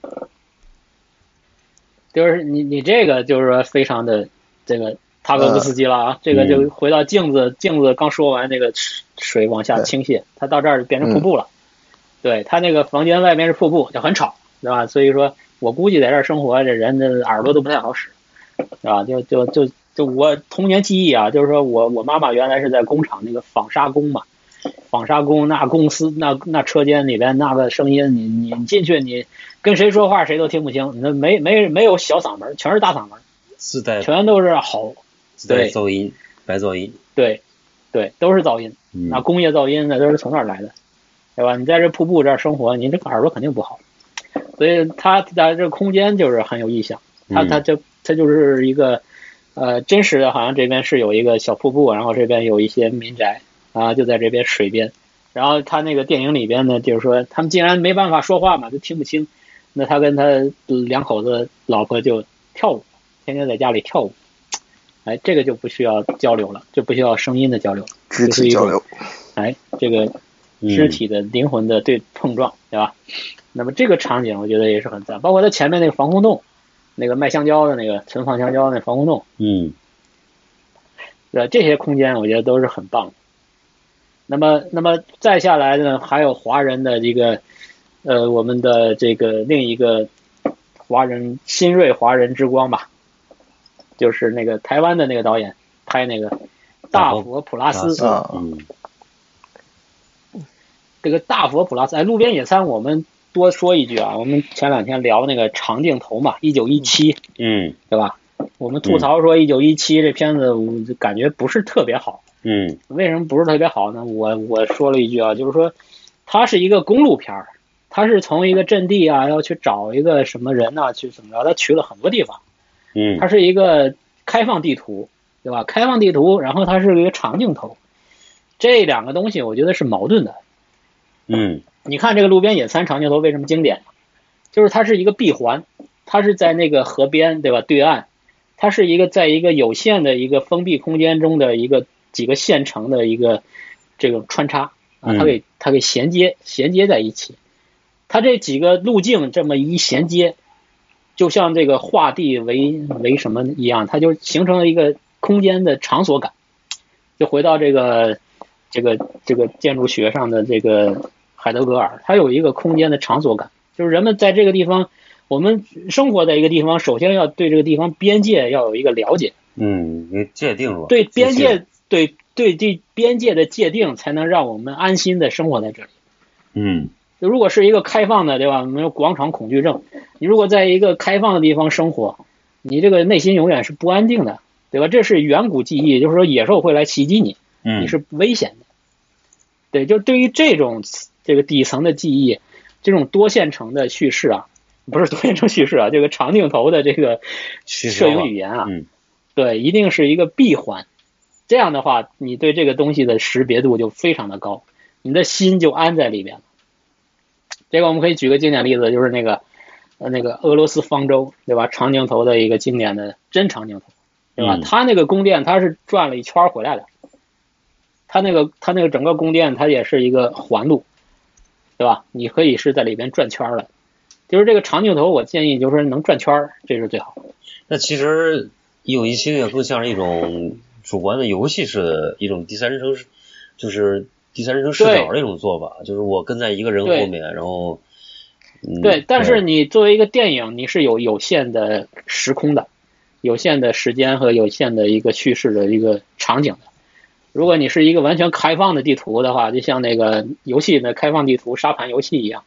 就很难形成一个一个一个一个定一个一个识别一个一个那种嗯那种意意境确实那种是呃意境。对，这是一个对那种意境一定是一个相对封闭的，大家可以识别它的边界的一个空间。对，呃起码啊是这就是一那九个一，七，你可以对感知那个对边界的一个我我东西对是一吧九一七也是不识 的，我觉得他有点柯南了，就是怎么他这条行动轨迹上净出事儿呢？嗯然对后啊每走一就是步，不是就踩是到尸它是一体，个就是掉在什么泥坑里了。这尸体再多也不会这么密集吧？你每走二十米就碰到一个尸体，他怎么会这么嗯巧啊？嗯对，就是它就是，它就把一个定焦呢给给它动态化了，其实就是简单的做了这么对一个，呃，一个概对，念，就做法是对它但但于对于电影空间的一个营造，嗯对它其你实是空没有做到对，做另得外多你好说路啊边野对餐，我觉得它后面的长镜头虽然完成度啊有瑕疵或者什么的，但我觉得不打紧，因为我觉得它厉害在于，对其实电影呢，你前面正常叙事呢反而是造假，因为你要拍好几次剪成这么一段戏，对吧？它是实际上镜头是虚假对的，但是你觉得故事是真实的，是时间同步的，或者是怎么样的，逻辑连续的。嗯，但后面呢，它恰恰用了一个很连续的、无法做拼接的一个长镜头。实际上，时间是最真实的，对啊，跟它你就的是体验是最真实它其实是的。但是呢，是它交代的恰恰是他的梦境和对过去的幻、嗯一对啊些幻它它觉是，它这个完全它个反打。啊它是把几个把几个固定场景呢，它进行这个呃场景对都给然后串起来了。对穿插它葫芦四一十样分钟，我觉得它这个信息量极大，是因为它设置了不下于三组这个 POV 试点。它其实并没有跟着一个嗯人走，跟那个小姑父走，它中间跟着他小姑父的前妻对就去了打排球的场地，对然后转下来就变成了演出场景，然后转了一大圈儿又去了那个恋爱的那个男女那边，跟着又去水上转了一圈儿，对吧？所以这个嗯视对，角跟那妹非子坐常了会儿的船，多元，不是一个视角，对然后里边的时间跟这个存在也不一样的，又是现实时间，又有这个梦境时间，就是它非常高效，这个信息叠加的量很大，所以看的就是嗯它那对，个它是多面就的，非常的饱它满，它那是个立体的嗯嗯多面的，对，立体的对对多面的，这样的就产生了很强的一对，个就空间编感。织，就编这织个出空你间说的感空间和时间的一个综合体吧，我觉得不只是空间了啊。对你，你你你对它的这个空间就有了一个嗯界定了，你就可以把你的心放进去，来沉浸在这个它的那个凯里的那个小小村庄的世界里边，去享受它的那个对诗意对。这个是它嗯成功的一个是点，的，是的，嗯对吧？嗯，哎，回回来我们继继续续啊，继我续们练抓紧时间啊，就是大佛哎普拉斯也是一个经典的近近些年来华语电影里面经典的一个对电影。对这个，除了那个大佛的那个那个那个那个，它当然也是有空间的啊，它里边是嗯空心儿的，嗯，内部空间，那个我就不说了，那个太太符号了。我们就说这个最后这个男主人公的那个自己的家，他最后是一个 飞碟状的一个卧室，然后他那个床在下面摆满了玩具，摆满了娃娃，然后他墙上贴满了那个美女，就是真的是一个屌丝的生活世界。但是他那个房间呢又非常怪异，是一个充满了一个呃奇怪的一个空间，一个圆形的一个飞碟状的空间，啊、就这样的一个室内，我觉得在这个电影到最后这个画面出现，它是一个镜头慢慢从床开始拉，往上抬抬到这个天花板，就是这样的一个视角，给你一个呈现。我觉得这个空间给我印象非常深刻，对它这个就作为整个对，就是你印象很深，嗯就整个电影的对印象非常深，就整个电影本身已经很好了，最后他这个家最后再给你来一个特别大的一个冲击，让你对这个电影觉得就是非常的服，非常的这个透彻，就是他玩透了。对，嗯，而且这个飞碟的这个屋子啊，其实我知道的，因为在台湾呢，曾经有过一个废墟、废弃的一个度假村，它每个房子都是这个样子。这个导演肯定知道那个度假村，然后他把那个房子搬了一个过来，做成了他的一个场景，嗯，哎，作为他一个故事里的最后这个人的家，而且就是说用的非常的妙，非常的妙。就这个房间，这个生活的世界，也符合我那个点，就是既是一个我们可以识别的非常熟悉的空间，但是它又充满了一些，哎，让你能多想的一种可能性，呃，就有点不一样，在一个非常普通的一个世界里边，有一点不普通。嗯，这个这个是他的成功的一点。然后呢，回来啊，就说这个生活的世界，我说边界，一个最强、最经典的一个关于生活世界边界的一个经典的电影，你们都看过吧？楚门的世界，对，就是楚门秀经典的一个楚楚门的世界。我觉得这片子也是，啊、怎么讲啊？就是对于这个在那个时代的，也是一颠覆个三巅观峰， 啊！看完了 就是颠覆三观，哎颠覆三观了。嗯，对，就是就是可以讲是早期的那种生活世界版本的，还没有赛博朋克的这个生活世界的这个《黑客帝国》。对，对吧？就是你生活在一个世界，你觉得一切都很美好，都是司空见惯的。你突然发现这个世界都是假的，嗯，都是 都是被别人设定出来的。啊对对然后他最后他他一定要走出这个世界。他他作为人，作为一个，对吧？这个他就是说，对于自由，他认为人的自由是一个最原始的一个欲望。嗯，他他不能承不能接受我生活在一个美好的，但是是被人人其他人设定的一个世界。我要走出去看真实的世界，对于真实的这种求真，对对于这个生活世界的真实性和对于自由的这种，嗯、不需要被别人约束，被别人设定。就现在的人，对吧？我们这个这个这个都是。设计师就是给别人设定你的生活世界嘛，对吧？给别人设定你的空间，都是被别人设计好的，你用就是了。嗯，那么他认为我们不要这样，作为一个人，我们应该要走出去，要作为一个真实的人而生活而存在。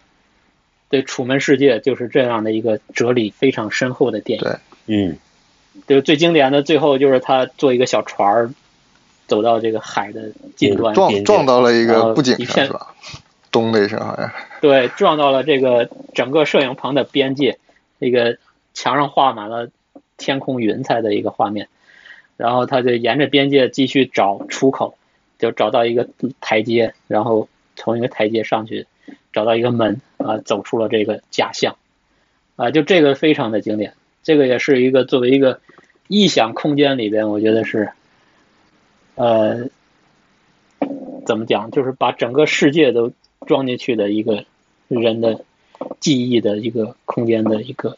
哲理、哲学的一个原型。嗯，就它也是一个天花板，它也是一个顶顶顶尖了，你很难超越了。对，这这个空间就之后，我就想到了另一个很冷门的片子啊，就是这个片子估计没什么人知道，叫《纽约体育法》。嗯，这个片子其实本身的观影体验也很沉闷，就讲一个导演，一个一个中年头快秃的一个一个一个老头子，然后他就要拍一部电影，他要拍一部什么样的电影呢？他就想拍一个把整个世界都装进去的电影，就是他要在这个电影里把整个世界都反映出来，所以他这个电影就一直在无限的增加成本，以至于就就根本就没拍成。啊，他就不停的在搭建他的这个场景，他就在这个他的摄影棚里边把整个纽约都装进去了嗯，啊，他要不停的装东西进去，就到后面后面后半段，他就坐着一个那个叉车，一个一个那个那种运输的车，然后就不停的在在里面在走，在在调整，在在装修，嗯，再增加这个空间，它要无限的大，才能把整个世界装进去。就其实它走向了一个死胡同，就说电影不是这样拍的，对吧？这个场景也不是这样搭的。那么他很执着，他要把整个这个世界都装进去嗯啊、，是这么一个片子。那么他的这个空间，其实我觉得也是很有哲理的。当然他是失败的，但是就到最后他都没拍出来，但他失败了，但是他的这个举动我觉得就跟那个《楚门世界》也好，就跟那个塔可夫斯基也好，野心很大，就是充满了一个对于基于这么一个很短的电影的一个场景的一个营造，能把整个的这个人类，把我们最底层的这个问题想解决清楚，想嗯，抖出来给大家。啊、他这个是野心很大，嗯，他想干这件事情。那么他是失败的，但是有一个电影成功了，那个电影也是一个神作。这个电影怎么成功的呢？对，虽然这个电影是非常成功的，也是经典的一个电影，但可惜它的票房 没有成功。这个电影是拍在一九九八年，一九九八年是一大个大家都不对大家都不能忘记的一年，因为那一年诞生了一个非常非常重要的一个科幻电影，就是《黑客帝国》。他跟撞了，就是很遗憾，对，撞车了，很遗憾，这个电影跟《黑客帝国》撞了，以至于《黑客帝国》的光芒把它完全的就给碾压了，嗯掩盖了。那这个电影虽然被掩盖了，但是它瑕不掩瑜，它永远还是一叫啥个经典，以至于现在我们都都要拿出来说，就是《移魂都市》嗯 Dark City》，应该是叫《Dark City》吧？嗯，是的，这个电影的牛逼就在于，它真的是把一个世界装进去了，而且让在这个世界里面的所有人都相信这个世界是真实的。它就是多人版的《楚门世界》，知道吧？就是楚门是一个人，给他设定了这样的一个世界。移魂都市呢，是给这个城市里所有的市民设定了一个假装真实的一个世界，就所有人都认为这个世界里这个城市就是这样的。一切都井然有条，然后大家都活得非常的这个这个这个按部就班。但是其中有一个人就发现了一些异样，其实他跟《黑客帝国》也很像，所以他撞车嘛。但他没有涉及到赛博朋克这一块，他涉及到是一个悬疑，是一个巨大的一个悬念。那么最后呢，他一定要走出这个世界，他也要想打破这个假象的牢笼，他要逃出去。但结果是令他就非常的绝望的。这个就不剧透了。反正它也是营造了一个生活的一个城市。当然，这个基调，这个整个的美学呢，有点像这个黑色电影的那种美学嗯哎，就是跟那个啊、就巴非常西有阴点暗啊、啊像，画风对，就是非常阴暗，对，非常阴暗。整个的这个城市的这个就是夜景，都都是是夜黑景。那经典的一个就是，对，经典的就是它这个城市的建筑一直在切换，就像有点像《北京折叠》那个片子一样，就是那个那个小说一样，它就是这个城市一直在场景在在动换，但大家都不知道。有的时候你睡觉之后，发现这个 城市都变了，但是大家都没有发觉，它一直在切换，就是这个楼下去了，那个楼上来了，然后这个两个楼离组合一下，那个楼离远了，就是 它就进行不停的在变化。嗯，我是在补充一个巨大的一个对巨大的一个机械的一个机动的状态下，补充一下，这个这个但这个导演啊是那个嗯乌鸦那个导演，他也后来还导啊对我机器人也是他导演的，对，那个嗯派也是他导的，好像是，派也是他导的啊，反正他其实还是挺就挺不错就的非常对，对，很犀利，对很犀利，他的电影都非常值得一看，嗯很犀利，嗯，很很很就是脑洞很大，很值得你去思考，哇，引人深思。这《移魂都市》也是一个冷门的神作，这个我希望这个有机会大家都去看它。嗯那么接下来呢，就是我们回到这个亚洲，亚洲的一个也是诗人的诗意幻觉大师了。前他呢，我觉得有点像前同行，有 点对前同行。他他的风格，我觉得有点像这个塔可夫斯基加这个大卫林奇。嗯，对吧？就是说这些新生的导演，你很容易看出他的这个来源痕迹，对痕迹。他也是毕赣的啊，这个谁呢？也是毕对赣的毕赣也是他一个一个这个师傅，嗯就是那个泰国的阿比沙邦、嗯啊，我还跟尹二去见过他的肉肉身，嗯这个去去肉身对吧？这亲密接触了一下，然后那个射出拥抱了，对他的片子都比较难看难读，对嗯吧？就是充满了幻觉和现实的叠加，也就是你不知道这段是想出来的还是这个，就充满象征啊！而且他很东方，非常东方，他对东方的这种神秘主义也是对，很有而且心他得。不交代，他不交代这种转啊然折后转折，对，就这些切换呢，它让你觉得嗯看不出变化，对吧？就死去的人突然又回来，然后跟你聊天啊，跟跟活的人没什么区别，这人死了活了就没是什么区连个别，被单儿都不顶嗯，嗯对，哎对，所以这个片子，这个这个人的片子也是，就是他的场景也是充满了一种，呃，记忆的叠加和这种对于神秘的这种文化或者说是神秘的东西的一种探讨。那么我这边举的例子就是他一个就后来后来的作品叫《幻梦墓园》，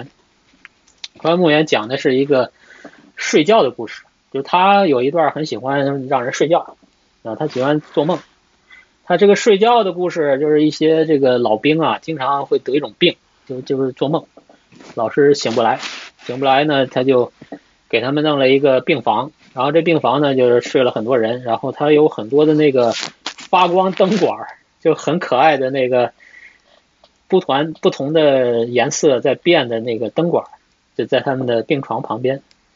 后来尹二说这个说这个是那个仪器，就是来来反映这个人的梦境状态。就这个画面，我这个空间，我觉得也是，就是大家都很熟悉的这种东南亚的这种呃病房的这种比较简陋的这种生活空间，但是呢，它加了一个不一样的东西，就加了一个这种很科幻的荧光这棒种美学很嘛很很对吧？哎，这对个在后来对对那个对《对地球最后的夜晚》的时候，毕赣也在用啊，这种荧光棒，哎这对对对对有经费了可以打夜光了，哎都都都 向哎赛博朋克一下，嗯，对，都都开始就是这个符号，这个就是大家都就贫瘠了嘛，就是手法贫瘠了，嗯对就开始嗯互相的是借鉴。对，实际上我就觉得嗯，从阿比查邦的维度讲，它这个片子实际上这种场景设定有点弱了，就它仅仅是一个场景对，并且就是一个小小的科幻设定。对它后面讲的更多的事儿呢，其实更多的是跟睡觉，就是怎么都醒过来了，怎么就又又睡过去了，其实那个是更更对核心的要要表达的东西。这这个场景它就比较对单薄，我反而更喜欢他早期的对嗯短片，就反复提到那个，比如说赞美诗的那个、那个短片，哎，他就是在一个羽毛球场嘛，在那个球网，相当于球网的两边设了一个桌子，就是横跨这个球网的垂直的放一个嗯大桌子，嗯、桌子上堆满了那种，因为泰国嘛，它信是佛教的，它有那种节日会有有花儿啊，或者是电影开场开幕的时候是不是要有个祭典之类的？就要用一些花儿，然后让两个老阿姨就坐在桌子两边，就在那儿整理这个花儿，还是折这个花儿，就没看不清了。有可能是在折花儿折是花吧儿，有可能是在啊穿起来吧，我就太小了嘛画面。嗯，哎，然后这个这不是个羽毛球场嘛，然后两边两个运动员就不停的互相打嗯球，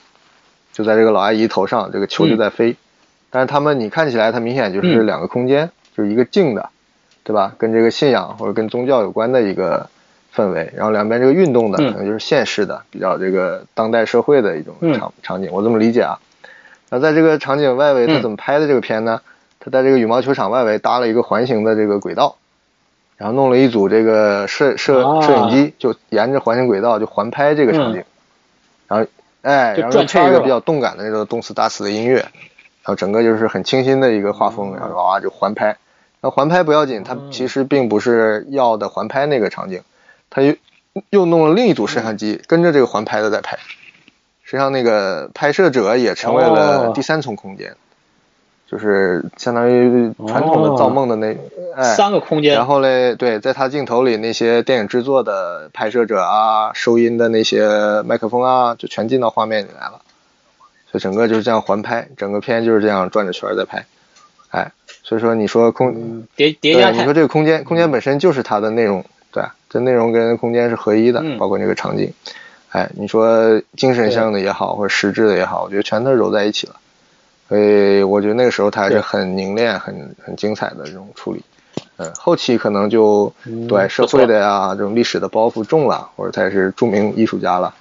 就没有那么，我觉得倒反而没有嗯那么干净了，反正就是额外加进去很多东西，嗯，是我的感觉。对他短片儿确实还是真对对对的很是很有是想法。嗯，啊好，你继续。对阿皮沙邦吧，这个就基本上我们就接近尾声了，就是后面的就说一些大家都想的那种想象空间嘛，这个这个名字都带空间的，就盗梦空间嘛， 这个这个我就不说了，这个这个确实没什么好说，对吧？而且我吐槽一个，啊，就是说我觉得这个嗯诺兰啊，拍《盗梦空间》啊，我觉得是一个败笔，怎么为啥？怎我么觉说得它呢？不好。对我，我我不是为了博博这个这个流量啊，我就是觉得梦境啊，这个梦境本身这件大家都有梦境的体验，对吧？梦境本身它不是一个严谨的一个事情，嗯，对吧？他管这个里边的筑梦师叫 architect，对吧？他说叫建筑师，包括它里面一层一层的梦，他做的就像建筑一样，对吧？就是非常的严谨，你觉得做的太整严齐丝了。合缝。嗯，对，非常的这个这个这个建筑，他做的东西都非常建筑。但是呢，我认为啊，梦境不应该是这样的，梦应该梦境应该是什么样的？梦境应该是金敏，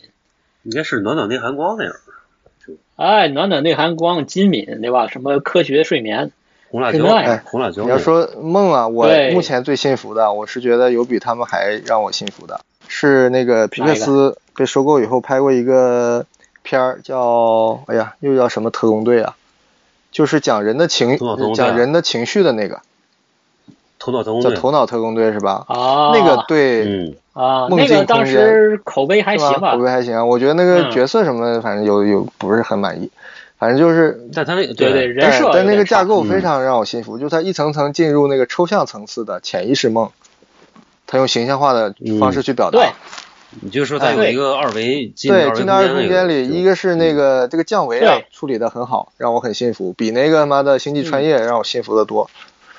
就是你进了二维，嗯你就按二维的方式在说话，跟这个表对，嗯跟你对，《盗梦空间》就是最后它最最底层那个叫什么什么那个那那个那个 le- lemon 嗯 lemon，那个叫什么空间？就出不来那个那个那个就是核啊，心对，空间。就是就是哎那个这个然后这这片子个头讲脑的特那工个，队最强的是，他顺道还解释了一下，就是大概是旁白吐槽说：“我靠，我们怎么变得这么抽象？他会不会发现我们是假的？”然后那边说：“不会，我们这个梦嗯其实就是抛概念，给他个概念，他自己就去丰满了，所以嗯没关系，我们可以简陋，可以这个 嗯出戏，但是他自己会把这个拼好的。”嗯，哎，我觉得这个让我很幸福。我对觉得梦就是这样的，就是我们平时，比如你被被旁边的人撞了一下，可能你梦里马上就反映出我是遭嗯遇了车祸呀，或者我和别人打架呀，你自己会加加戏，对这才是梦，对吧？不是我对给你什么就是什么，这个我对挺认同你的说法 的。对。嗯对，关于梦的这个影影视题材，其实我们可以单独聊一期，就是就梦的体验。那个我说的那个就是 limo，就是到了那个潜意识最底层的那个空间、嗯 limo m l i m o 嘛，嗯，就是那个片子，他他那个那个世界，我觉得那个就是一种一种很很无很无法组织的，就没有概念、没有规划的一种、完全嗯混一乱种的幻境，嗯对，完全混乱的。嗯，它不会像《盗梦空间》这种东西，就是几分几秒你是在第几层，然后到什么时间，它跟那个梦境时间差是多少，那个不嗯是梦，是吧？那个是个做把梦做成了一个现代主义建筑，就是被我们批判的东西。对，所以你就感觉从 对不论是升到这个四维、五维，还是降到二维、一维，好像诺兰同学都不太在行。对他就是把这当当成一个对，几同类何呃复来制还做可，以啊。对他更多的是应该是一种离嗯散几何，就是那种他不是那种没有特别边界的，特别飞的那种所那种东西，对就是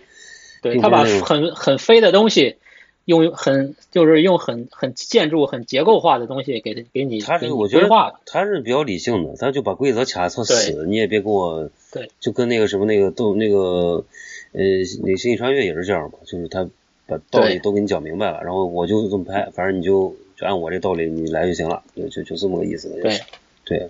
对他他是把这个感性的东西，包括那个他都力道星际穿越那种很少那种了那种人人的情感，对吧？嗯他都都给你这个它都落给得特你进别行实，对吧？你对，就给你进行这种严谨化，对就呃比如变说成了一个建筑。对我我跟你有这个我怎么去，他他把那个就是那个拿那个东西去拨那个表那个他那细节，他都他都想的就是让你觉得啊，哦，他是这么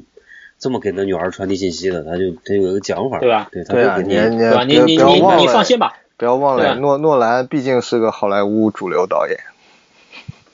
是啊，他得你还讲想讲让他你怎就是样看那啊信你看那个信条怎么样嘛？对嗯，对你就你就放心吧，信条肯定也是这个套路，就是他把这个他那个我我大概猜啊，他就是讲那个倒放，对，倒就是放，电影片子可以倒放，他把倒放跟正放叠在一块儿了，两个世界叠在一块儿了，啊、对他就是这么一个设定。然后那个对吧？这这个我大概都知道他想干嘛了。咦呀，对，就也是一个很很，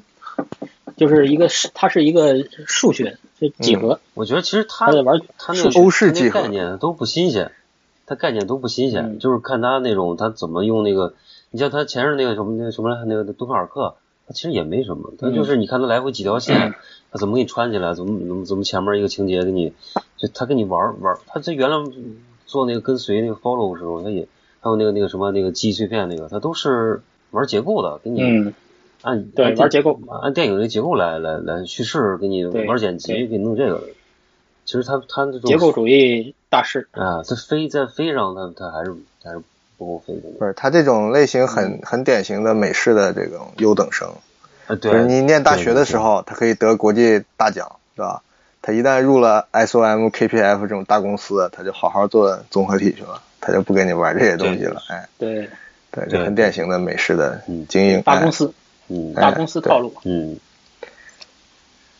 对，嗯，反而梦境其实我觉得更好的一个表达方法就是动画，嗯肯定啊因为动画它真实的跟跟想象的它你给混一块从儿画面上是对你是分不清的，红辣椒这样它更容易太什么了？对，更容易嗯去反映梦境。所以金敏就是玩梦的大师嘛，对，造梦工造梦机器对造梦机器造梦工厂。对，嗯，那个，哎，你你你说这个，哎，你说我觉得要说动画，嗯就汤汤浅证明也有这个能力啊，对但他不好好用啊。嗯， 对，还行吧，早期的还可以，日本沉没，早早期还嗯其实可以，日本沉没沉没了，我还没看。我看了，我全看了，嗯，还行吧，没有，我觉得没有说那么差，但是确实也不是怎么好，反正是，是吧？嗯，一顿乱批，反正口碑极差，我操，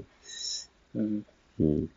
哎，行吧我。今天我我主要讲了这些例子吧，就挺多，大概三十多个，我我就就说这些。哎，你然后说这个就补充吧嗯呢？我想一个，就那个那个寄生虫啊，我觉得它其实里边儿也有空间表现，就是它整个这个房子的嗯啊结构，它其实是串的嗯特别好的，就是它那个地下室跟它这个本身的这个居住，啊它其实交代的非常清楚，就是你你知道它对，哪个它房也间，有点这个象征，对吧？把这个人人的等级和建筑的等级层级，对，而且它进就行了一种是结结合。对对，它中间就是一半儿的时候，它开始揭秘这个地下室的这个东西，它其实是。是嗯说的很明白的，就整个它的建筑结构，包括嗯最后它怎么去逃出来，就怎么从这个嗯，房间里边走掉，什么消失，他其实都交代很清楚。这个空间跟那个剧情啊，其实是、嗯包括他自己家里的那个那个整个空间的那种室内哎那种对对做法，半半地下的，对对对就是他那个对对厕对所对那空间，其实他跟他这个人的际遇，对啊整个是完全是相关的。我觉得这个也是挺有对他挺有意思的一个，对，它是用空间来讲这个叙事人设，对对讲这个故事的设对，定。我觉得这个就跟那个嗯站台跟那个呃那饥雪饿国站列台车就，是雪有国列点像车。也是这种嘛啊。啊，徐磊说的哎，是对，雪国列车也对是，但其对实吧？雪国列车是呃其很实寄典型生的。虫呢，这这三个空间嘛，地上、地下和半地下，就三种社会阶层嘛，对我觉得就是有点直白，其实就是总对能总基能本上看得你说出你是这种明显对应的嘛。反正我觉得比较对精彩的，它的空间手法就是一瞬间，就是剧情大转折的时候，不是一切在掌控之中，突然间来了场暴雨，对吧？把这个有嗯钱人家的野营也给破坏了，把他们这个自己家也给冲毁了，嗯然后他们得拼命的往家里对跑去救嗯自己的家，对吧？啊嗯，他那哎，个就他一路在下有点坡，意你思记得吧？一个很很很对很长的戏，嗯，就一直在下坡，嗯然后那个暴雨就是水啊，就往下冲，对吧？越往下走，水越多，嗯水越急。实际上，这个我觉得从剧情转折到这个整个空间这种，就把两个时空连起来了，对吧？原先他没有嗯交代他们是住在相当于山坡下边，他们有钱人住在山坡上面，对吧？没有交代，反正到了嗯这场的时候，突然间把这个矛盾揭示出来了。我觉得那段还是对挺对见这个对编剧功力的，它既是剧情的真实的情况，嗯也是把这个几个意象对连起来对了。我觉得这个很对很这棒段是他的亮点我非觉得这常编剧精彩太强了啊嗯！结合非常精彩。嗯，它结合让你觉你看得是对的，嗯，对，你看，说回来吧，你这个导演就会玩水，你不会玩水，你当不了大师，你知道吧？对吧？赤桥下的玩水暖玩流好了，奥斯卡得向你召唤，对吧？好，再去长江再拍一个。好，嗯，还有那个你二 还有啊，补我充没吗补？充了，我就再再再找个岛再拍一个。那个刚才刚才我们聊的那个叫什么？那个我刚那想个到国产的那个，暖暖内含光也也有一些那种小场景里边儿嗯跟那个也有点关系。我补充一下，就那个暖内含光那个里边儿还有那个纽约体育体育法那个导演，就查理考夫曼，他是、啊他是编剧，啊他是暖内含光的编啊剧。对，那个嗯导演不是有那个刚拽吗？就不有这个他要这个查理考夫曼要出个新片儿是吧？对，就是叫什么来？叫我我我知道你遗忘了一切什么叫什么？忘了名字。嗯，期待中，马期待上中九。月九月还份没儿看九月份儿演了电视电视剧。这个人属于那种经典的学院派，好像我他想他结挺束受这一那切个，我想结束这一切。嗯，他挺挺受这个纽约什么什么电影学院之类的这种学院派青睐的。嗯，嗯，你二，你上次刚才说的那个国产的那个古装的那个叫什么来着？怎么说过古装的？啥？昨天章子怡演的那个、啊那夜个宴空间很窄，那个叫啊夜嗯夜宴是吧？啊，对，夜宴的空间我觉得还不错。冯大导折戟之作，嗯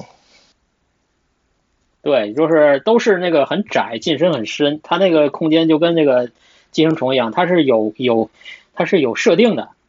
它是它是几跟可能跟剧情有点关系，啊它整个空间它选了几个场景，都是那种很窄很深、透视感很强的一个一个视角，有点有点库布里克的那种那种视角。就这个片子，其实它从这个场景设设定上，我觉得还是不错的。嗯，人家比较实了，嗯离我们这个今天要聊的这个有点远，嗯，它都是是对美工的一好吧一点小创意吧。嗯，嗯导演并没有意识，我觉得那个冯嗯小冯小刚很失控的。嗯，嗯，嗯，反啊正今天反正我们这个老本哎呀行建筑师聊了聊空间啊，嗯，但是又不是聊聊设计啊，我们这个不是聊那个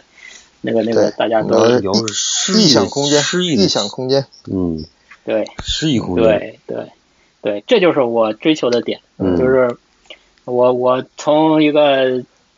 这个普通的一个工理工科，然后为什么做建筑师？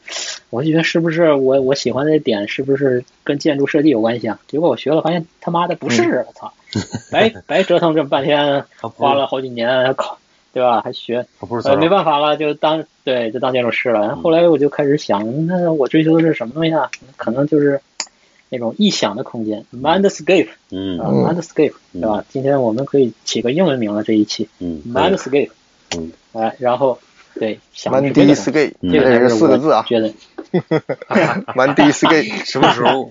什么时候我们打破自己的疆界？我们四字我们自己把自己给套牢了，不再四是字哥哥，我们 是，我们是四字叔叔，四字四字大 爷，四字公园儿，四字公园，